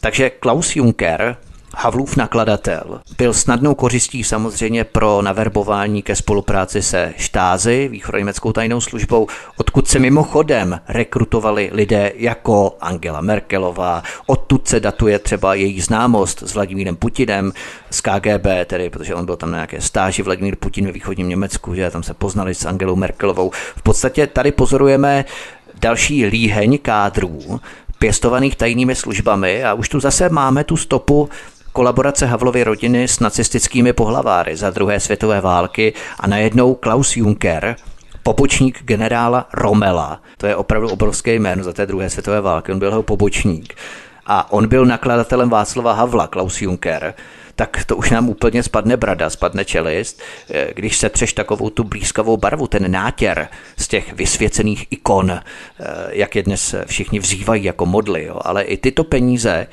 zasílané přes firmu Alimex tehdy, přece musela Havlovi schvalovat eh, komunistická strana STB, že aby ty peníze vůbec dostávala. To je právě to důležité, co si musí každý uvědomit. Ze západního Německa asi nikomu neposílali peníze jenom tak. Eh, tak samozřejmě, ale ta praxe je pořád stejná, nebo to know-how už bylo dřív tedy vyvinuto, eh, jak, jak podporovat toho, koho potřebuji v nějaké zemi, aby prostě působil můj prospěch. Vidíš dnes, jak na veliko jsou placeni lidé za něco, co vůbec nestojí za řeč. Jezdí hmm. přednášet do zahraničí, nikdo ani neví, co tam přednášejí, zpravidlo to není vůbec podstatné, jenom proto, aby dostali vysoký honorář. Eh, to je taková jejich legální, eh, legální odměna za to, co dělají, jsou různě vyznamenáváni všelijakými eh, institucemi prapodivnými, které jim tak vytváří obraz jejich důležitosti, vytváří jim image. A opravdu to je, to je prostě rozpracovaný systém. Tak jezdí předášet lidé o ekonomii někam, kde to vůbec nikdo neposlouchá, říkám, dostávají vyznamenání za něco, co vůbec nikdy neudělali. Takže to je, to je už, dá se říct, než tradiční věc, ale vidí, že to je i na té nejvyšší úrovni, takže třeba ohladu odjede před, přednášet Tony Blair do, do e, Švédska a dostane za to v přepočtu na naše koruny za přednášku 11 milionů. To, to jsou neuvěřitelné věci. Platí to hodně v umění. Teď se dotkl tedy umění a Václava, eh, Václava eh, Havla. Na vůbec největší tunely se v tomto smyslu eh, dělají, protože to jinak to asi nelze nazvat. Ve výtvarném umění, kde jako taková ta prapotivná moderna, které už má člověk plný zuby, tak se platí horentními částkami jenom proto, že je to tak dohodnuto, tak za 100 milionů se někde vydraží chcíplá ovce ja, ja. v korytu někde v New Yorku a tak dále. Takže takovéhle věci jsou poměrně známá, známé. Ta schémata fungují zase u určitých rodin, u, u rodin, na kterých je zájem, no a je to způsob uh, obživy. To je pravda, jak si zmínil toho Tony Blaira, tak mě napadlo ještě Boris Johnson, který je dnes premiérem a dříve byl bývalým starostou Londýna a potom eh, bývalý ministr zahraničí taky. Tak eh, Boris Johnson za dvě hodiny 2. Eh, listopadu 2018 si vydělal 94 508 liber, což je círka 2 miliony 740 tisíc korun. Eh, je to dokonce i více, než byl jeho roční plat jako ministra zahraničních věcí. Eh, ten byl eh, nějakých 77 tisíc liber, 2 miliony 200 tisíc, nebo kolik to mohlo být. A on právě přednášel v New Yorku, kde měl dvouhodinovou přednášku na pozvání firmy Golden Tree Asset Management. Jo, a to byla firma, která ho pozvala a kde on přednášel a vydělal si opravdu takovéto neskutečné peníze. Jo. Tak to jsou právě ty tunely, obrovské tunely právě s těmi vydražováními obrazů, které asi koupí předem nasmlouvaný kupec. Potom ty peníze jdou eh, tomu dotyčnému a tak dále. Stejně je to asi s těmi přednáškami, přesně jak si řekl, ty schémata, eh, ta jsou už předem nalajnovaná a známá. Oni se, oni fungují a jsou to jaksi nezákonné praní špinavých peněz asi. No tak asi jako kdysi, když přišel Rockefeller počátkem 20. let s tím, že se budou vytvářet nadace, aby se tak pohodlně přesouvaly z jedné kapsy do druhé peníze a zároveň se nedanili, no tak to je také to dědictví, které se k nám dostalo po listopadu 89. Ale zpátky k tomu Havlovi, ano, je to způsob, jak si zaplatit lidi, kteří potom samozřejmě musí odvést také za toto pohodlí něco v budoucnu. No a to něco například po převratu v roce 89 bylo, že se ta republika odevzdala tak nějak na stoj a to se vším všady. Republika, která vyráběla od lokomotiv až po špendlík snad vůbec měla nejpestřejší sortiment na světě, všechno, tak najednou tady stojíme s holýma rukama. Práce byla vykonána, dokonána a ten globální svět se zmocnil obrovského území ve východní Evropě. Já bych se ještě možná vrátil k té chartě 77, kterou si načal, protože většina z nás víme o tom, že George Sereš financoval ze třetiny chartu 77, polskou solidaritu, například Adama Michnika a také sovětského fyzika Andreje Dmitrijeviče Sacharova. George Sereš zasílal od roku 1979, tuším každoročně chartě 77, polské solidaritě Andreji Sacharovovi 3 miliony korun. Když na to pohlížíme retrospektivně, šlo v podstatě o přípravu cesty pro kolonizaci střední a východní Evropy globálním kapitálem. Na tyto skutečnosti vzpomínal třeba jaderný fyzik František Janouch, který poskytl rozhovor pro Mladou frontu dnes. František Janouch totiž kdysi ve Švédsku založil Chartu 77, přičemž ho v tom finančně právě podporoval americký miliardář George Sereš. Eh, nadaci a, 77. Eh, co jsem řekl? Eh, Chartu 77. Nadaci. No. Pardon. Nadaci, abychom to přesně, abychom to nespojovali, nadaci Chartu 77 a hlavní spojku tvořil právě pozdější prezident Václav Havel. Takže Charta 77 už eh, měla charakter v podstatě pěstování opozice a přípravy na nástup eh, barevné sametové revoluce. To byla ta úloha možná Charty 77, která byla samozřejmě infiltrovaná už od začátku STB, jo. ale to byla ta její úloha vlastně, že když nad tím tak přemýšlíme i v rámci nadace Charty 77 ze zahraničí a Charty 77 u nás doma. Eh, mezi zakladateli charty byla dokonce celá řada důstojníků státní bezpečnosti, kteří byli aktivní v 50. letech právě. Eh, a tak, takže opravdu o té kontrole eh, to platí naprosto stoprocentně, protože tak úplně nelze se zříci tohoto druhu řemesla. To, to opravdu, jako když někdo říká, že a já už se s tím nemám nic společného, tak bych byl opatrný. Ale to, to opravdu je velmi komplikované se vzdát eh, této historie. Tak, eh, takže ta, eh, ta charta opravdu takto vznikla, počítalo se s ní pro budoucno, že až bude tedy zlé a bude nějaká etapa končit, tak bude, bude tady nějaká kádrová záloha. No a když se vrátím ještě zpátky k tomu, co si teď říkal, k tomu, s čím počítali a nepočítali všichni ti bílí koně toho, těch, těch Rothschildovců a Rockefellerovců, Eh, tak eh, jako byl třeba Soros, eh, tak to, to jsou prostě lidé, kteří, kteří samozřejmě vidí často za roh. To tady třeba je... Mají třeba i exkluzivní informace mnohdy. Exkluzivní informace, konec konců Břežinský píše v roce 74 o tom, jak snadno se dá dobít východní Evropa a sovětský svaz, prostě se nabídne odměna těm, kteří mají informace a moc. To znamená, že ti, kteří eh, stojí v čele těch eh, států v komunistických stranách, eh, v tajných službách, tak dostanou tu možnost a oni dostali opravdu při privatizaci. To znamená, aby se z toho vlastního majetku takzvaně v uvozovkách legálně vzali, co unesou. A tak, takže ten, toto jednoduché schéma bylo až, až geniální, co, které vymyslel Zbigněv Břežin, Břežinský a podle něho se, podle toho schématu se potom postupovalo. To je patrné. Jedna příhoda mě teď zaujala, jakýsi generál Stalinův vyprávěl, ještě někdy v roce 10, ještě byl naživu, vyprávěl zajímavou příhodu, kdy někdy v roce 68 na uh, politbyro UV KSSS uh, přijel David Rockefeller. Uh, on sám se tomu podíval, on tam tehdy sloužil Eh, oni mu říkali, aby přišel mezi ně a on říkal, ne, já jsem zůstal za dveřma a poslouchal jsem. A eh, David Rockefeller eh, tehdy přijel s tím, že se chce seznámit s těmi, kteří mají jaderné zbraně a že si myslí, že lidé mají spolupracovat nějak rozumně. A, a potom říká, že takhle jde po té Moskvě v roce 72 a najednou vidí, že už tam má Rockefeller banku.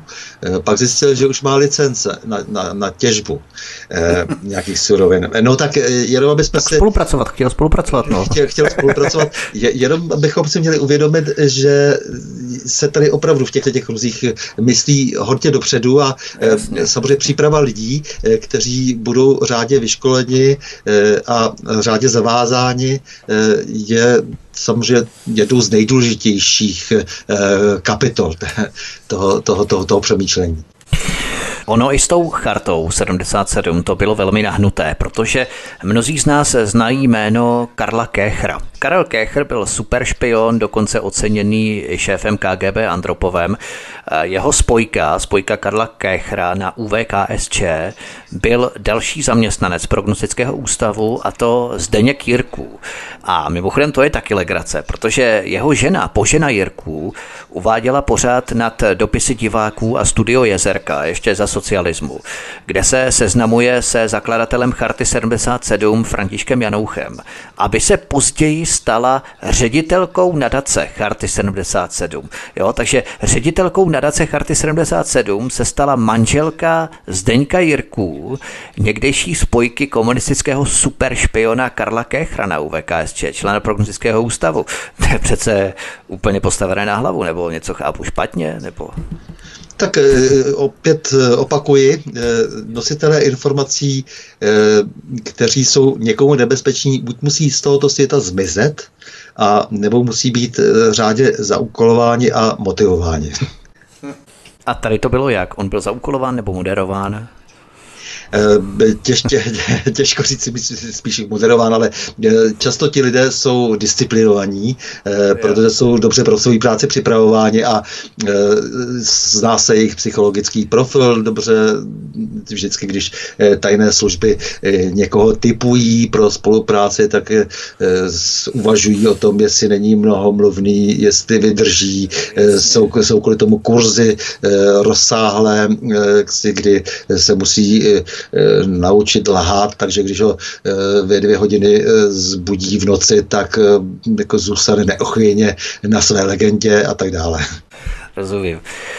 Totiž po revoluci, ale my ještě nepůjdeme po revoluci, jenom co se vynořilo po revoluci, protože po revoluci se vynořilo mnoho zvěstí a vzkazků o věznění Václava Havla.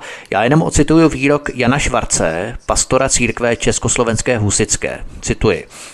Seděl jsem s Havlem na Borech v prvním oddělení politických vězňů a zatímco my jsme na dvoře kovošrotu ve sněhu na páračkách párali elektrické kabely a třídili ocel a měděné dráty vázali do otepí, nad námi v prvním patře kouřil v okně znuděný vězeňský knihovník Václav Havel. Když jsem po návratu domů poslouchal ve zprávách ve hlasu Ameriky, jak dizident Havel trpí na Borech, musel jsem se smát. A od té doby vím, jak se vyrábí ikona světce 20. století. Konec citace. Eh, jak to bylo tedy s Václavem Havlem jako dizidentem? Myslíš, že jeho věznění už bylo přípravou na majstrštyk STBáků pro převrat a Havla si pěstovali jako ikonu, která ten převrat zastřeší? To jsme tady všechno probrali, ale nebude je hnát eh, ty STBáky, ty prvotřídní velké komunisty, prognostický ústav, první zpráva a tak dále. Nebude je hnát k odpovědnosti. Jinak zveřejní oficiální spis dopisy o jeho takzvaném dizidentském věznění nebo dizidentské úloze a tím ho v podstatě vyjíjeli, protože by ho absolutně zdiskreditovali. Tak samozřejmě, tak jsi si odpověděl sám. Eh, vytváří se vždy kolem takových lidí nějaká legenda, to je, to je důležité. Je důležité, jak si, aby tam byl nějaký ten prvek jakéhosi heroizmu, eh, utrpení. Zároveň samozřejmě eh, ale ta moc musí dávat najevo, že jsou někde nějaké meze, takže když ten člověk přece jenom nějaký čas stráví ve vězení, tak ví, že jak si ho mají v hrsti a podle toho také potom reaguje. Tak ono to je takové několika sečné, ale samozřejmě samozřejmě ty zkazky, jak říkáš, o tom jeho vězení nejsou moc zkazkami, to těch svědků je tolik, že celkem máme, myslím, představu o tom, že není vězeň jako vězeň jakým způsobem tady on byl vězněn? On v podstatě si musel něco málo vytrpět k tomu, aby byla budovaná ta legenda jakéhosi mučedníka. Eh, podívej se, Havel je, byl bytostně politik. Rád hovořil o nepolitické politice, ale měl opravdu eh, politické ambice, to je patrné, ale uměl to samozřejmě eh, umě i pro své okolí skrývat, i když to je patrné z jeho esejí, které bych řekl, že jsou nejzajímavější. Jeho politické eseje jsou asi z toho jeho díla nejzajímavější dle mého soudu rozhodně mnohem zajímavější než dramata. Myslím si, že to tam, tam, tam tak dobrý opravdu nebyl. Ale toto je skutečně hodně nadsazené, že byl skvělý dramatik.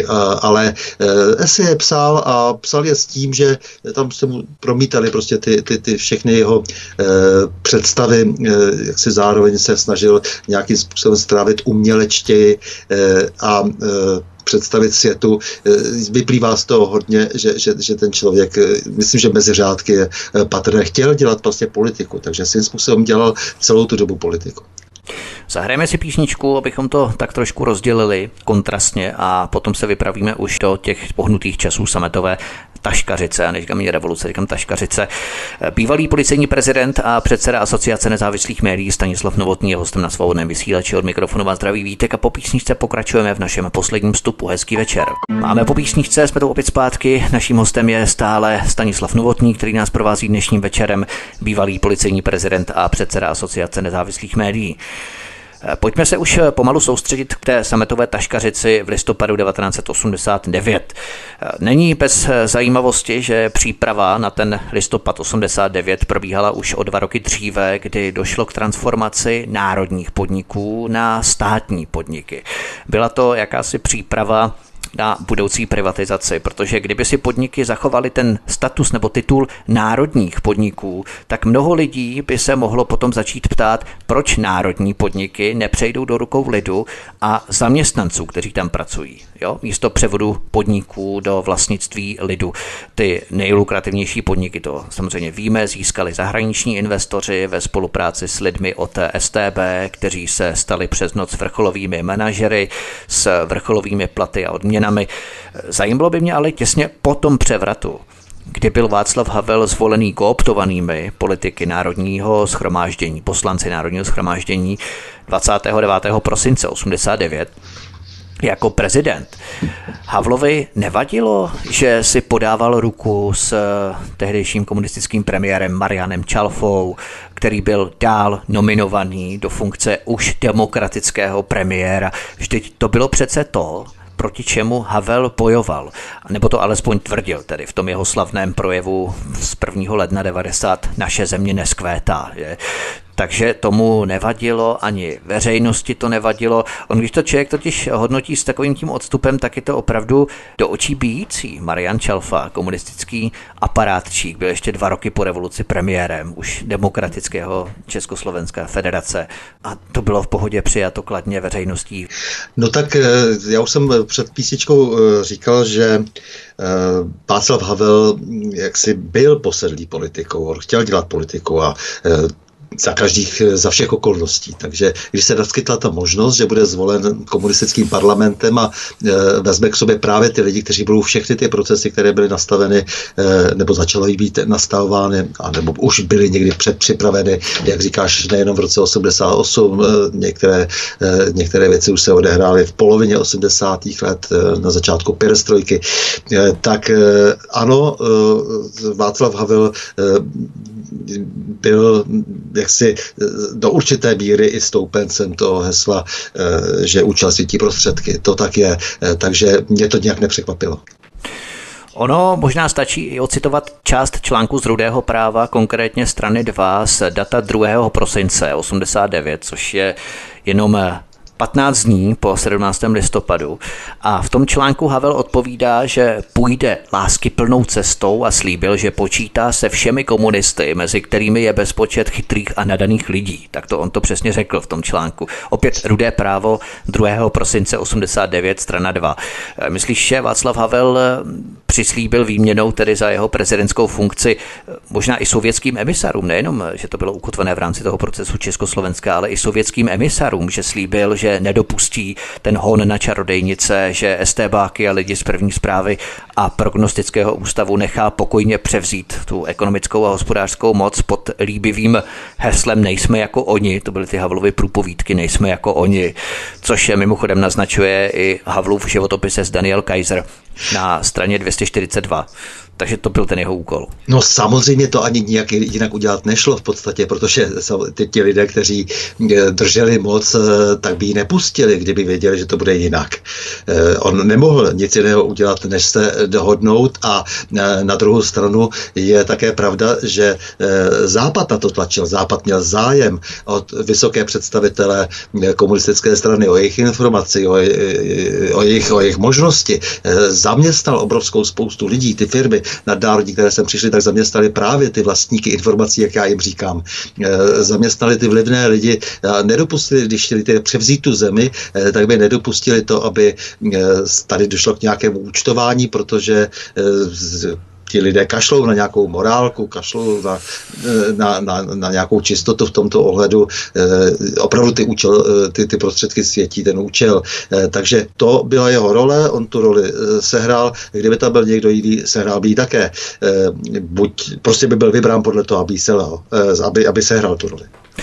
To je pravda, jak říkáš, že se museli dohodnout a že ty dohody tam probíhaly, tak třeba i eh, komunistická vláda totiž Václava Havla přizvala na svá konečná jednání 15. prosince 89. Prostě Havel slíbil velkým komunistům beztrestnost a tak ví, že se stane prezidentem, což dokumentuje i článek z Rudého práva z 18. prosince na straně 3, čili tři dny po těch konečných jednáních komunistické vlády. To bylo 15. prosince, ten článek vyšel 18. prosince 89 Cituji. Je-li v obecném zájmu, abych přijal prezidentský úřad, přijmu ho. Konec citace. Jo. Takže to bylo v podstatě celé dohodnuté, zrežírované a Václav Havel v podstatě jenom posvětil a zastřešil, garantoval ty procesy sametu. Pořád to tady umíláme v podstatě dokola, jenom aby si to lidé uvědomili, bylo to zachycené v těch dobových materiálech, že v podstatě tam probíhaly ty dohody, bylo to celé předdohodnuté. Ano, eh, samozřejmě a bylo to, bylo to tak, že eh, eh, oni ti vysocí představitele a hlavně jejich eh, děti eh, a jejich příbuzní eh, vyměnili politickou moc za moc ekonomickou a dnes se to celé vrací, protože eh, tu moc mají vlastně faktickou a mají fakticky vliv na politiku. Eh, ta ekonomika eh, tu, eh, je tou silou, která eh, je udržuje pořád a celou řadu těch rodin právě, jak si říkal, eh, udržuje pořád tedy v tom eh, hlavním mocenském prostoru. No a eh, je fakt, že se nedá vlastně jako z toho do toho tak už jako jednoduše, jednoduše vystoupit, když ještě navíc ta kontrola přichází z těch nadnárodních sfér, kdy vlastně oni sami ještě část toho všeho odevzdali těm nadnárodním firmám, které představování samozřejmě zejména bankovním systémem, tak drží v šachu tu republiku. Jak to vlastně bylo? Neslíbil náhodou Václav Havel, že bude vykonávat funkci prezidenta jenom půl roku? Ano, sliboval, ten sliboval tolik věcí. Eh, to jasně, samozřejmě. Eh, proto říkám, eh, on opravdu byl posedlý politickou mocí a o to více samozřejmě řečnil o tom, že je to jinak. Tohle to si nemohu odpustit neříct. Prostě ano, ano, bylo to tak, prostě jako ten, ten člověk si vždycky jenom vymýšlel, jak, si, jak ukrojit další kroužalku salámu, aby bylo toho všeho a samozřejmě miloval slávu taky. Tak, takže uh-huh. toto byla jako ten slavomam, jako to, to to bylo pro něho strašně důležité. Jasně. Neslíbil také Václav Havel jím restituovaný majetek předat národu. Vlastně, když jsme u toho, co on vlastně Havel, podobně jako Karel Schwarzenberg, restituoval, než se začaly uplatňovat ty kritéria na Benešovy dekrety, což kritizoval třeba politický vězeň Jiří Wolf, kterého jsem tu zmínil. Co on vlastně stihl zrestituovat Václav Havel spolu s jeho bratrem Ivanem? No tak samozřejmě Lucernu a e, Barandov no, e, to restituoval na tom, na tom počátku, čímž byl samozřejmě také zavázán. E, mimochodem to byla tehdy kauza, která se týkala například e, zároveň Zlaté husy, kde nějaký dvořák chtěl získat to Zlatou husu, to jsou vůbec to, co se dělo kolem centra Prahy, bylo tehdy představitelné falšování pozemkových knih, falešní notáři, vydírání, restituenti, kteří nikdy k těm restitucím neměli žádný vztah, no, podvod na, pod, podvod na podvod, no a samozřejmě Václav Havel musel dostat také svoji odměnu, no, dostal tuto odměnu a pak cítil, že ta, ta odměna je, jak si ho velmi nepříjemně pálí na prsou, no a tak rychle se zbavil zase té Lucerny a, a ten úkol převzal tehdy Junek z Chemapolu, firma před krachem a on si dovolí prostě koupit, koupit na jednu majetek, který k něčemu nepotřebuje. A to byla právě ta odměna pro Václava Havla a tím, aby se tedy zbavil toho majetku, který jehož restituce nepříjemně zapáchala, protože rodina jednoznačně spolupracovala s nacisty a podle Benešových dekretů ta restituce nepřipadala v. Hmm. Řekl bych, že to byla dost podobná finta, kterou užil Miloš Havel tehdy, když Němcům prodal větší část majetku a potom si ještě jednou řekl o ty peníze v západním Německu. To bylo krásné. Takže, byl utlačovaný, jako jo, za tý Je to taková, ano, je to taková hezká tradice. Václav Havel tehdy vystoupil v americkém kongresu hned na začátku roku 90, ale hned také potom v roce 89 už zmíněný jaderný fyzik a zakladatel nadace Charty 77 ve Švédsku František Janouch, tak eh, František Janouch uváděl George Sereše k tehdejšímu prezidentu Václavu Havlovi například v únoru 1990 nebo i k premiéru Marianu Čalfovi, protože George Sereš chtěl v Praze založit Středoevropskou univerzitu, což víme, že mu překazil tehdy Václav Klaus starší, který možná rozpoznal včas velmi vizionářsky nebezpečí, které George Sereš představoval, možná právě proto, že měl trénink Václav Klaus starší z prognostického ústavu a byl na tyto spekulativní investory vycvičený, vyškolený, že nic nedělají jenom tak. Václav Klaus asi musel vědět o financování Charty 77 nebo nadace eh, Georgem Serešem, měl od STB ty exkluzivní informace, jak eh, stále říkáš, majitele informací nebo vlastníci informací. Proto mu bylo asi jasné, že George Sereš má vypěstované podhoubí v rámci té charty, skrze které by mohl dál začít ovlivňovat procesy ve svůj prospěch. Začalo ti tedy už v té době svítat, že všechno nebude tak jednoznačné s tou takzvanou demokracií, jak se to barvilo tehdy, že šlo tehdy vlastně o demoverzi pozdějších vyladěných a vyretušovaných a skvěle zinscenovaných barevných revolucí. To byl takový prototyp barevné revoluce. Ano, postupně by svítalo samozřejmě, že, eh, že je to všechno jinak. Samozřejmě barevné revoluce, to je ještě fenomén, který jsme neznali. To až dnes, Jasně, ano, když se ano. zpětně podíváme na barevné revoluce, tak vidíme, že v, tom, v těch moderních časech byla tou první ta rudá eh, v tom roce 17 a pak hned eh, ta nacistická. A pak už byla celá série. No, tak a vždycky je tam dost podobný podpis. Jsou to podobní lidé, kteří zatím stojí, kteří vlastně hromadí ten majetek a vykrádají, tunelují ty země a není jim svaté vůbec nic.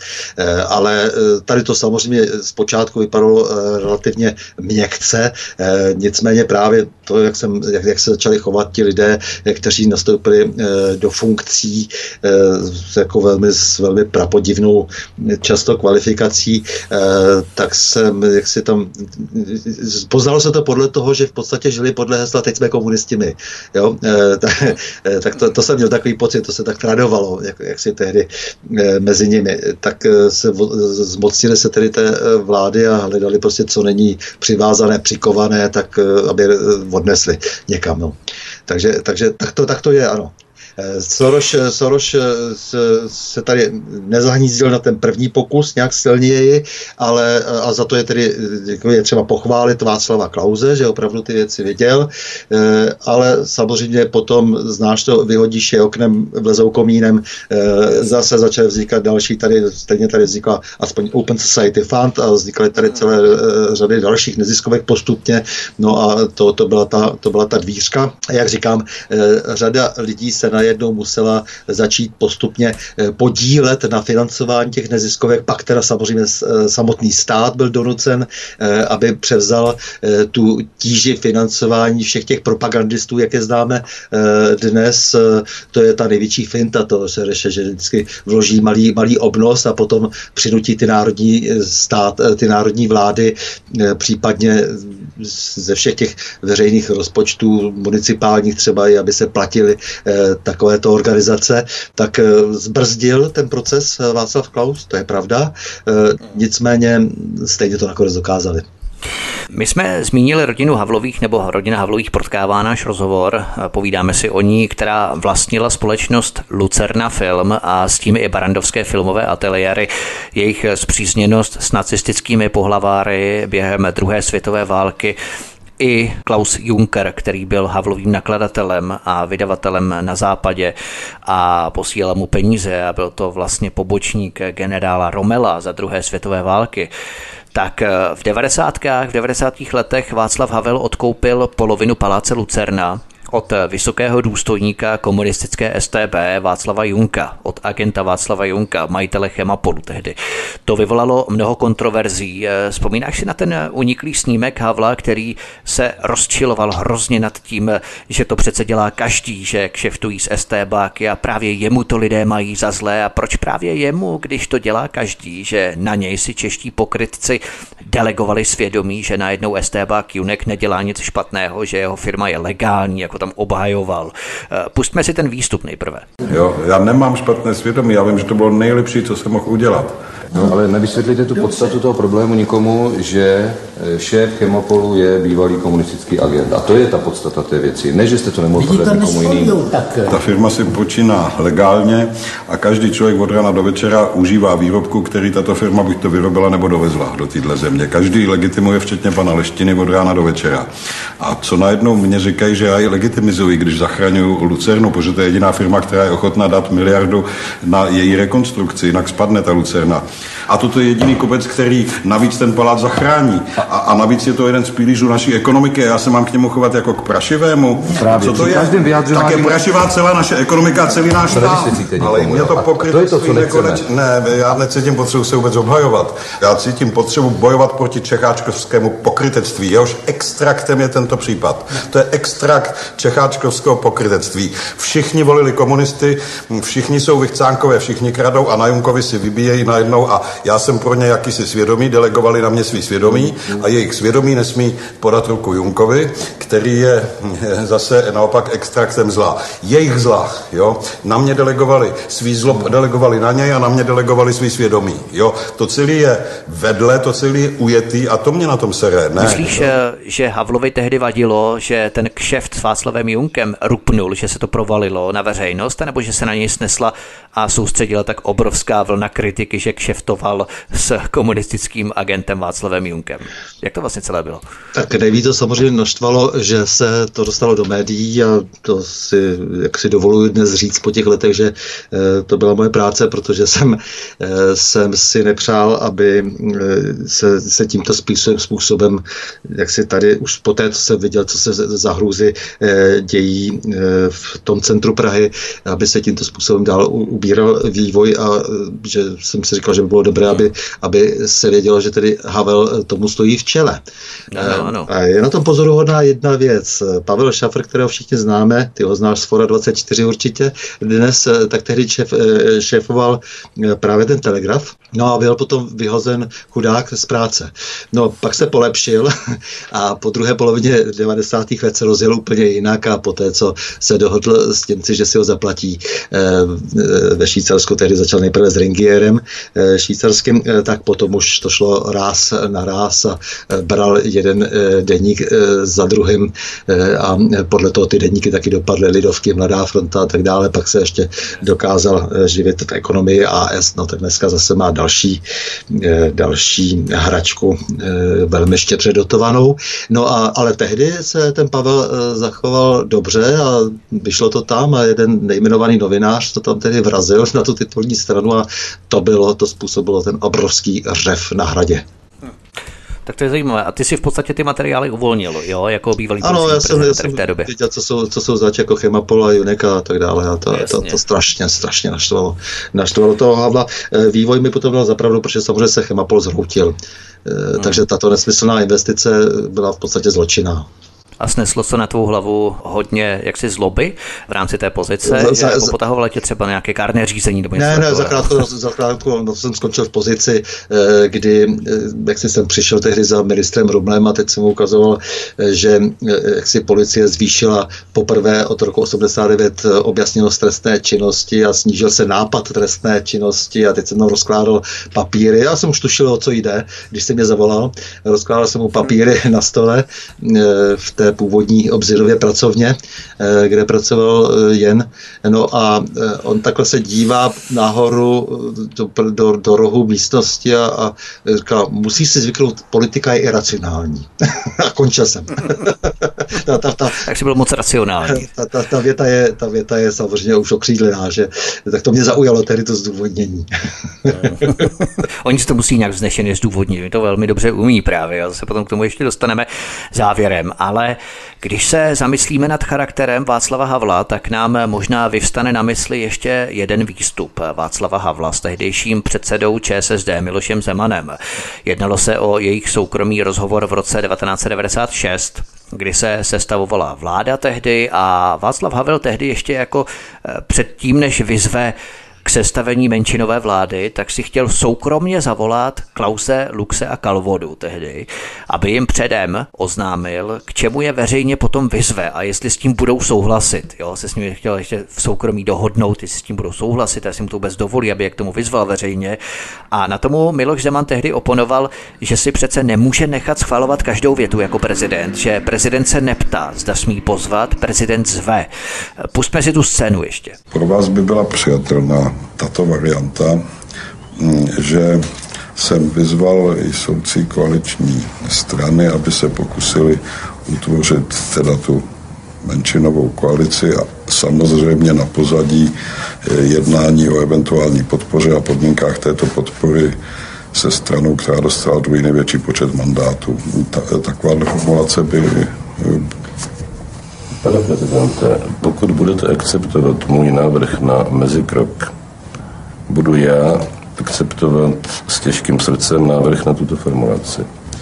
Ale skutečně považuji za nezbytný mezikrok.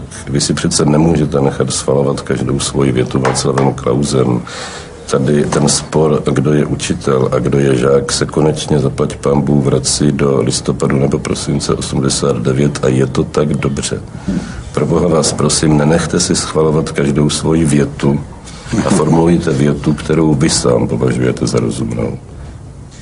Než vyslovíte definitivní soud, navrhuji tuto formulaci. Rozhodl jsem se pozvat ke kulatému stolu předsedy čtyř demokratických stran, abych vyslechl jejich názory na současný stav politické scény. To je věta, která vás k ničemu nezavazuje. Je to věta, která odkládá vaše rozhodnutí a tuto formulaci, kterou jste mi teď přečetl, o jeden den. Já si myslím, že i Bůh vytvořil svět za sedm dní a nikdo od vás nechce, abyste překonali jeho rekord. Ano, já samozřejmě můžu tady říct, že jsem se rozhodl pozvat je na tuhle schůzku, ale ty tři trošku zaskočím, protože o žádný takový schůzce jsem s ním nemluvil. Já jsem mluvil teď s Honzou, když odjížděl, on s touto schůzkou je ochoten souhlasit. Když zavoláme Josefovi, bude s ní souhlasit taky. Já teda navrhuji tento postup. Já bych se odskočil zatelefonovat Klausovi, protože eh, se mi zdá, že mm, s váma jsem o tom mluvil, vy jste o tom mluvil s Kalvodou. Při nejmenším Luxe a Klauze musím předem varovat, že je chci pozvat, než je veřejně pozvu. Co když nemají čas, co když nepřijdou a tak dále. Ale myslím si, že je čas, kdy je potřeba ukázat pevnou ruku. Můj názor je, že teď je možné obnovit vaši autoritu z počátku občanského fóra. Tento okamžik se nevrátí. A pokud se budete dotazovat, jestli smíte pozvat, tak je to vlastně příklad toho, že autorita prezidentského úřadu by byla snížena. Prezident se neptá, zda smí pozvat. Prezident zve, pane prezidente.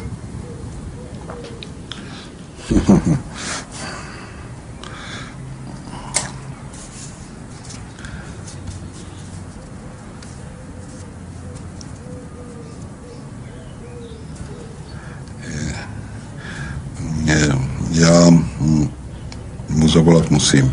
Nikoli proto, abych žádal jeho souhlas s tou schůzkou, ale nejmenším, abych mu ji vyjevil dřív, než eh, se o ní dozví z televize někde. To je skutečně trošku podraz. V čem je ten podraz? Masaryk říkal, že demokracie je, je diskuze. Pro vás může být nesmírně inspirativní poslouchat jako nezaujatý soudce, co si tady ty čtyři předsedové před vámi a vám řeknou. Proč se vzdávat této možnosti? Je to příležitost, která se nevrací. Vy máte svaté právo toto udělat.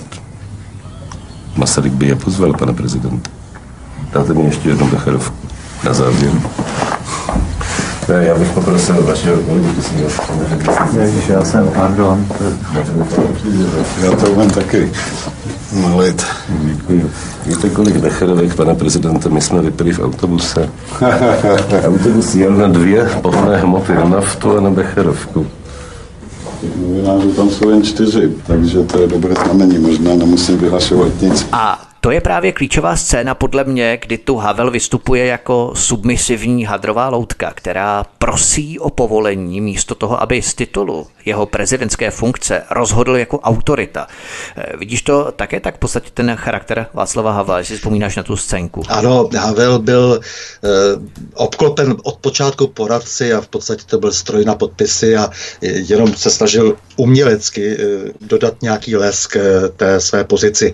Eh, takže Nebyl to, nebyl to ten člověk, který by eh, přijímal po nějakém složitém přemýšlení, eh, přijímal nějaká rozhodnutí, ta rozhodnutí mu byla vnucena, předkládána a on musel hrát tu svou eh, roli. Já se vzpomínám, když jistý plukovník Mirc, který šéfoval zprávu vyšetřování státní bezpečnosti ČSSR, tak tehdy říkal nějaké psi večírku, dejte, dejte jim hrad na hraní. Eh, co se samozřejmě stalo. Eh, takže na hradě si hráli a eh, ta, ty, ta, ty základní změny probíhaly v podhradí. Takový ten patos, ten les, to poslátko bylo na hradě a v podhradí se dojednávaly ty dohody a procesy a tak. Mimochodem opět mám tu tři citace. Podle Miloše Formana, kterého jsme tu zmínili, byl Havel při jednání s úřady od jak živa to nejslušnější a nejzdvořilejší dítě, Eda Krajzová, strana 15. Podle Ivana Vyskočila byl snaživý a nehádal se. Eda Krajzová, strana 36 a podle Petra Úla, což je zajímavé, protože to byla jedna rodina, která je zpřízněná s rodinou Havlových, Šabatovi, Úlovy a tak, tak i přesto Petr Úl o něm prohlásil, manželAny Šabatové mimochodem, byly jeho slušnost a zdvořilost na hranici servility a zbabělosti. To on prohlásil. Jo. Daniel Kaiser, strana 206. Myslíš, že tyto charakteristiky tedy Václava Havla z úst Miloše Formana, Ivana Vyskočila a Petra Úla podstatě sedí, že se na tom shodneme, že Václav Havel byl, eh, jak si říkal, stroj na podpisy a v podstatě obklopený poradci, kteří mu radili, co má říkat a on v podstatě sklízel to pozlátko té slávy. Ano, miloval svou slávu, své peníze a e, když e, mohl si sehrát to své největší životní představení divadelní, tak byl za to vděčný a to všechno ostatní, mm, jak si, to, to, že se mu přisuzuje prostě to, že by nějaké věci dělal sám o sobě, občas si někdo myslí, ne, tak to není pravda. Samozřejmě ta, ta, ta vina eh, z něho sejmutá není. On to byl, kdo třeba předal eh, Američanům celá, celá odvětví, zejména zbrojní průmysl, eh, protože to prostě po něm chtěli a hotovo a bylo to kondicio sine qua non, prostě podmínka, přes kterou nejde vlak. Takže ano, je to tak v podstatě. To si myslím, že je velmi zajímavé a neměli bychom to určitě vynechat. Vypravme se ještě krátce do období roku 1999, kdy jsme 13. března 1999 vstoupili do NATO a přesně o 10 dní později, 23. března 1999, začalo ono humanitární bombardování NATO, kde letadla NATO mohla létat i přes naše české území. Ten konflikt trval do 10. června 1999. Je zcela evidentní, že náš vstup do NATO se odehrával na pozadí tohoto připravovaného konfliktu, ale já bych rád připomněl prohlášení Václava Havla z roku 1999. Cituji.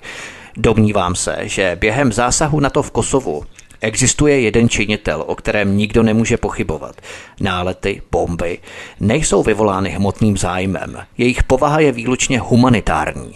To, co je zde ve hře, jsou principy, lidská práva, jímž je dána taková priorita, která překračuje i státní suverenitu a to poskytuje útoku na Jugoslávskou federaci legitimitu i bez mandátu Spojených národů. Konec citace. To je první citace Václava Havla. Tady je opravdu vidět, jak oni si to dokážou tak, dovedou tak eh, krásně zdůvodnit takovými vznešenými proklamacemi, eufemizmy. Tam šlo o mrtvé děti, zničené budovy, hlad, beznaděj, boj o život, jo, kdy nevíte, jestli na vás padne bomba nebo nespadne bomba.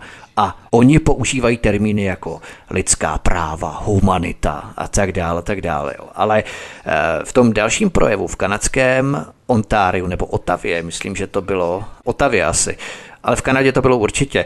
Prohlásil Václav Havel 29. dubna 99. Václav Havel toto, cituji. Jestliže je možné o nějaké válce říct, že je morální, nebo že je vedená z etických důvodů. Je to pravda o této válce. Konec citace. Jo. Takže Václav Havel podle doložitelných výroků a citací z rozhovorů podporoval válku v Jugoslávii, kterou označoval jako humanitární. Václav Havel tehdy vlastně jako vrchní velitel českých ozbrojených sil, když to tak vezmeme, aktivně stál na straně albánských muslimských teroristů, když to tak vezmeme. Mhm. Eh, no, tak samozřejmě to, ty, ty to všechno vlastně v podstatě eh, tak polopaticky sdělil, že eh, jak si to musí být všem jasné, že na bombách nesedí pohodlně nějaká lidská práva a nevezou se do té či oné země, takže to bylo prostě opravdu naprosto v rozporu se vším, co se snažil předstírat, že vyznává. Byl to, myslím, ten největší problém mezinárodní, eh, do kterého se zamotal eh, v tom roce 99 eh, a není to omluvitelné, je to opravdu neomluvitelná věc. A tím dal najevo, jak musí hodně poslouchat.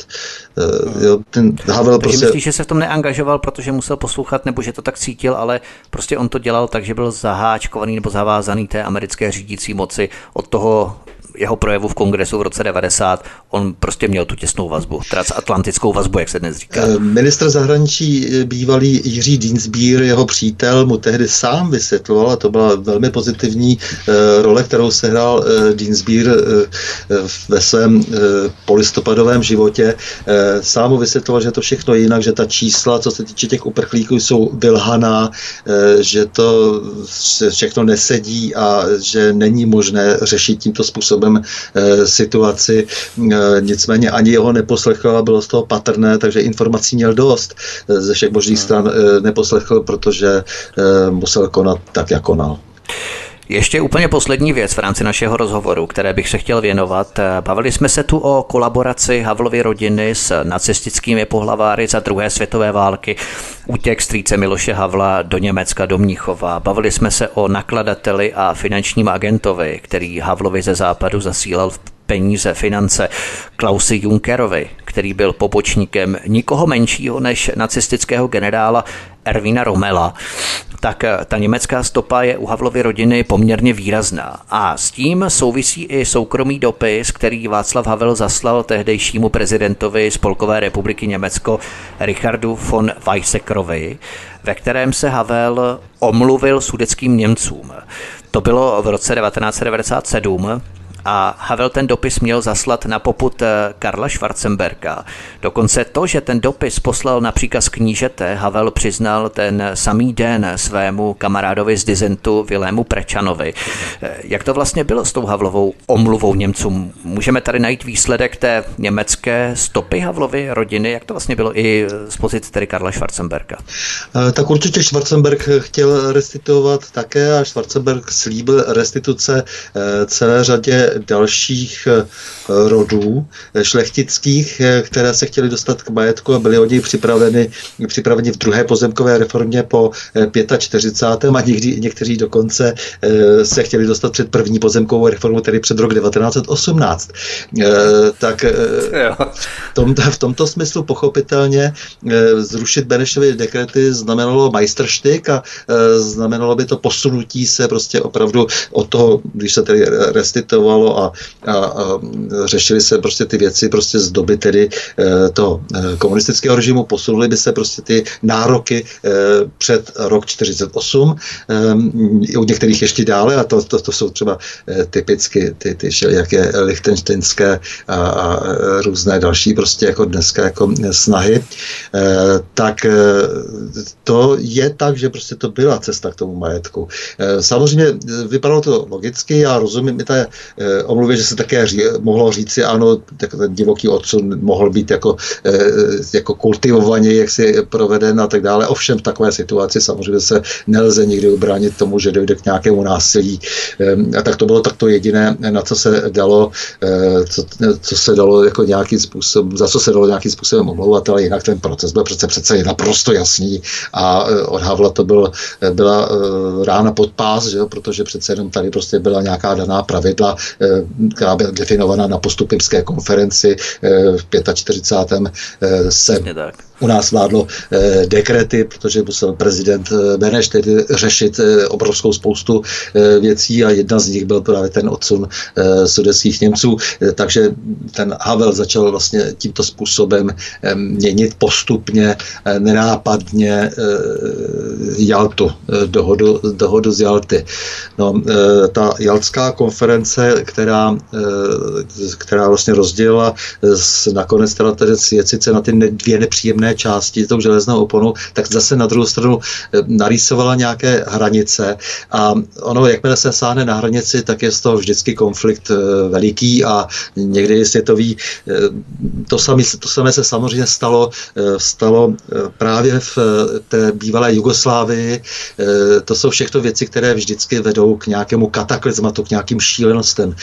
Já vím, že se spoustě lidí, spoustě eh, eh, lidí, kteří utrpěli, eh, přinesli oběti právě díky tomu neustálému posouvání hranic v této naší části světa, tak se to nemusí líbit, ale já jsem se snažil vždycky vyzývat k tomu, nechte to být tak, jak to je, protože jakmile sáhnete na hranice, tak to nemůže nikdy skončit dobře. Nikdy to nemůže skončit dobře. A bohužel to je další veliká vina Havla, že tímto způsobem on samozřejmě eh, přiblížil eh, tu dobu, ve které se nacházíme dnes, kde nám skutečně hrozí eh, velký světový konflikt, který by byl zase vyvolán jaksi díky tomu, že se stojí prostě nějací papíroví generálové před mapou a naběračkou tam yeah.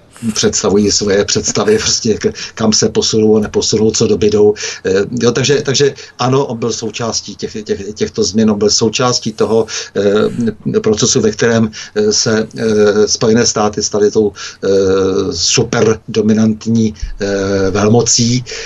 No dnes zaplať pámu už se zdá zase, že přece jenom ta multipolarita trošku tyto světovládné touhy omezuje. Uvidíme, jak se budou věci vyvíjet dál, ale Havel byl u toho všeho a byl tím hybatelem k horšímu.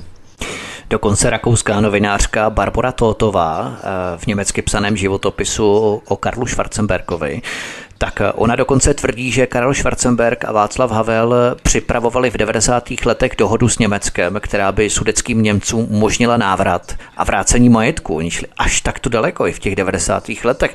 Slyšel jsi o tom něco? Víš o tom něco víc? Ano, ty pokusy jsou neustále a tak samozřejmě musíš to také tak brát, eh, že je tady opravdu 140 nějakých krajanských eh, seskupení, které se združí v tom sudeto-německém Landsmannschaftu.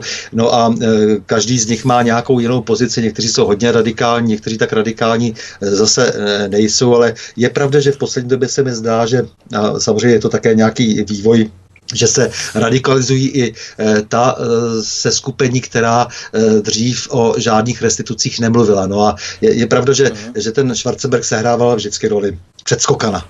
Eh, ano, je, já si pamatuju, eh, znal jsem člověka, který, který dělal správce na zámku Sichrov a když si ona eh, francouzská dáma, která si nárkovala Sichrov, zašla tehdy za Schwarzenberkem a šla tam s tímto pánem, s tím panem Polanským, objevilo se to tehdy i v tisku a škoda, že je to zapomenuto, začátkem 90. let, tak ona se optala, jestli bude bude také eh, moci restituovat eh, Sichrov, který právě kvůli eh, příklonu k nacismu jim byl sebrán a Schwarzenberg tady, tady říkal, nebojte se, Češi už brzo budou rýt držkou zemi a všechno dostanete zpátky. To jsem taky zaznamenal někde ten jeho výrok, no, že je potřeba počkat, až Češi budou rýt držkou v zemi ano, a teprve potom svět. Svědkem toho je onen pan Jiří Polanský. Možná, že ještě by se dalo někde na něho sedat nějaká adresa. To jsou věci. Není tady pochyb o tom, že komunisté odevzdali moc výměnou za beztrestnost a možnost dále legálně působit v politice a třímat ekonomické a hospodářské otěže. Přičemž mnoho z nich se přebarvilo na modro, vstoupilo do občanského fóra nebo později do ODS, tvářili se jako pravověrní a skalní pravičáci a demokraté. V podstatě agenti STB měli přímý vliv na polistopadové bankovnictví. Jmenujme například Josefa Tošovského, kterého Václav Havel postavil do čela úřednické vlády v letech 98-99. Josef Tošovský působil od července 98 do května 2002 v nadaci Dagmar a Václava Havlových Vize 97, Kámoš. A tito agenti STB vyrapovali české banky, vytrancovali a nechali padnout český páteřní průmysl, rozprodali 56 tun zlata České národní banky o 25 miliard hluboko pod cenou. To všechno je výsledek Havlova tichého souhlasu za beztrestnost velkých komunistů, kteří se potom zamaskovali zakonspirovali, řekněme, přebarvili a začali ruku v ruce se svými dříve estébáckými kolegy drancovat české hospodářství, český průmysl. Tak to bychom mohli shrnout Havlovu úlohu v rámci těch pohnutých revolučních časů v roce 1989 a dále v 90. letech. Jenom na závěr dodáme, že podle pisatelky Havlova životopisu Edy Krajsové bylo předání moci provázeno kromě neustálého strachu z STB také smíchem, radostí, láskou a zpěvem.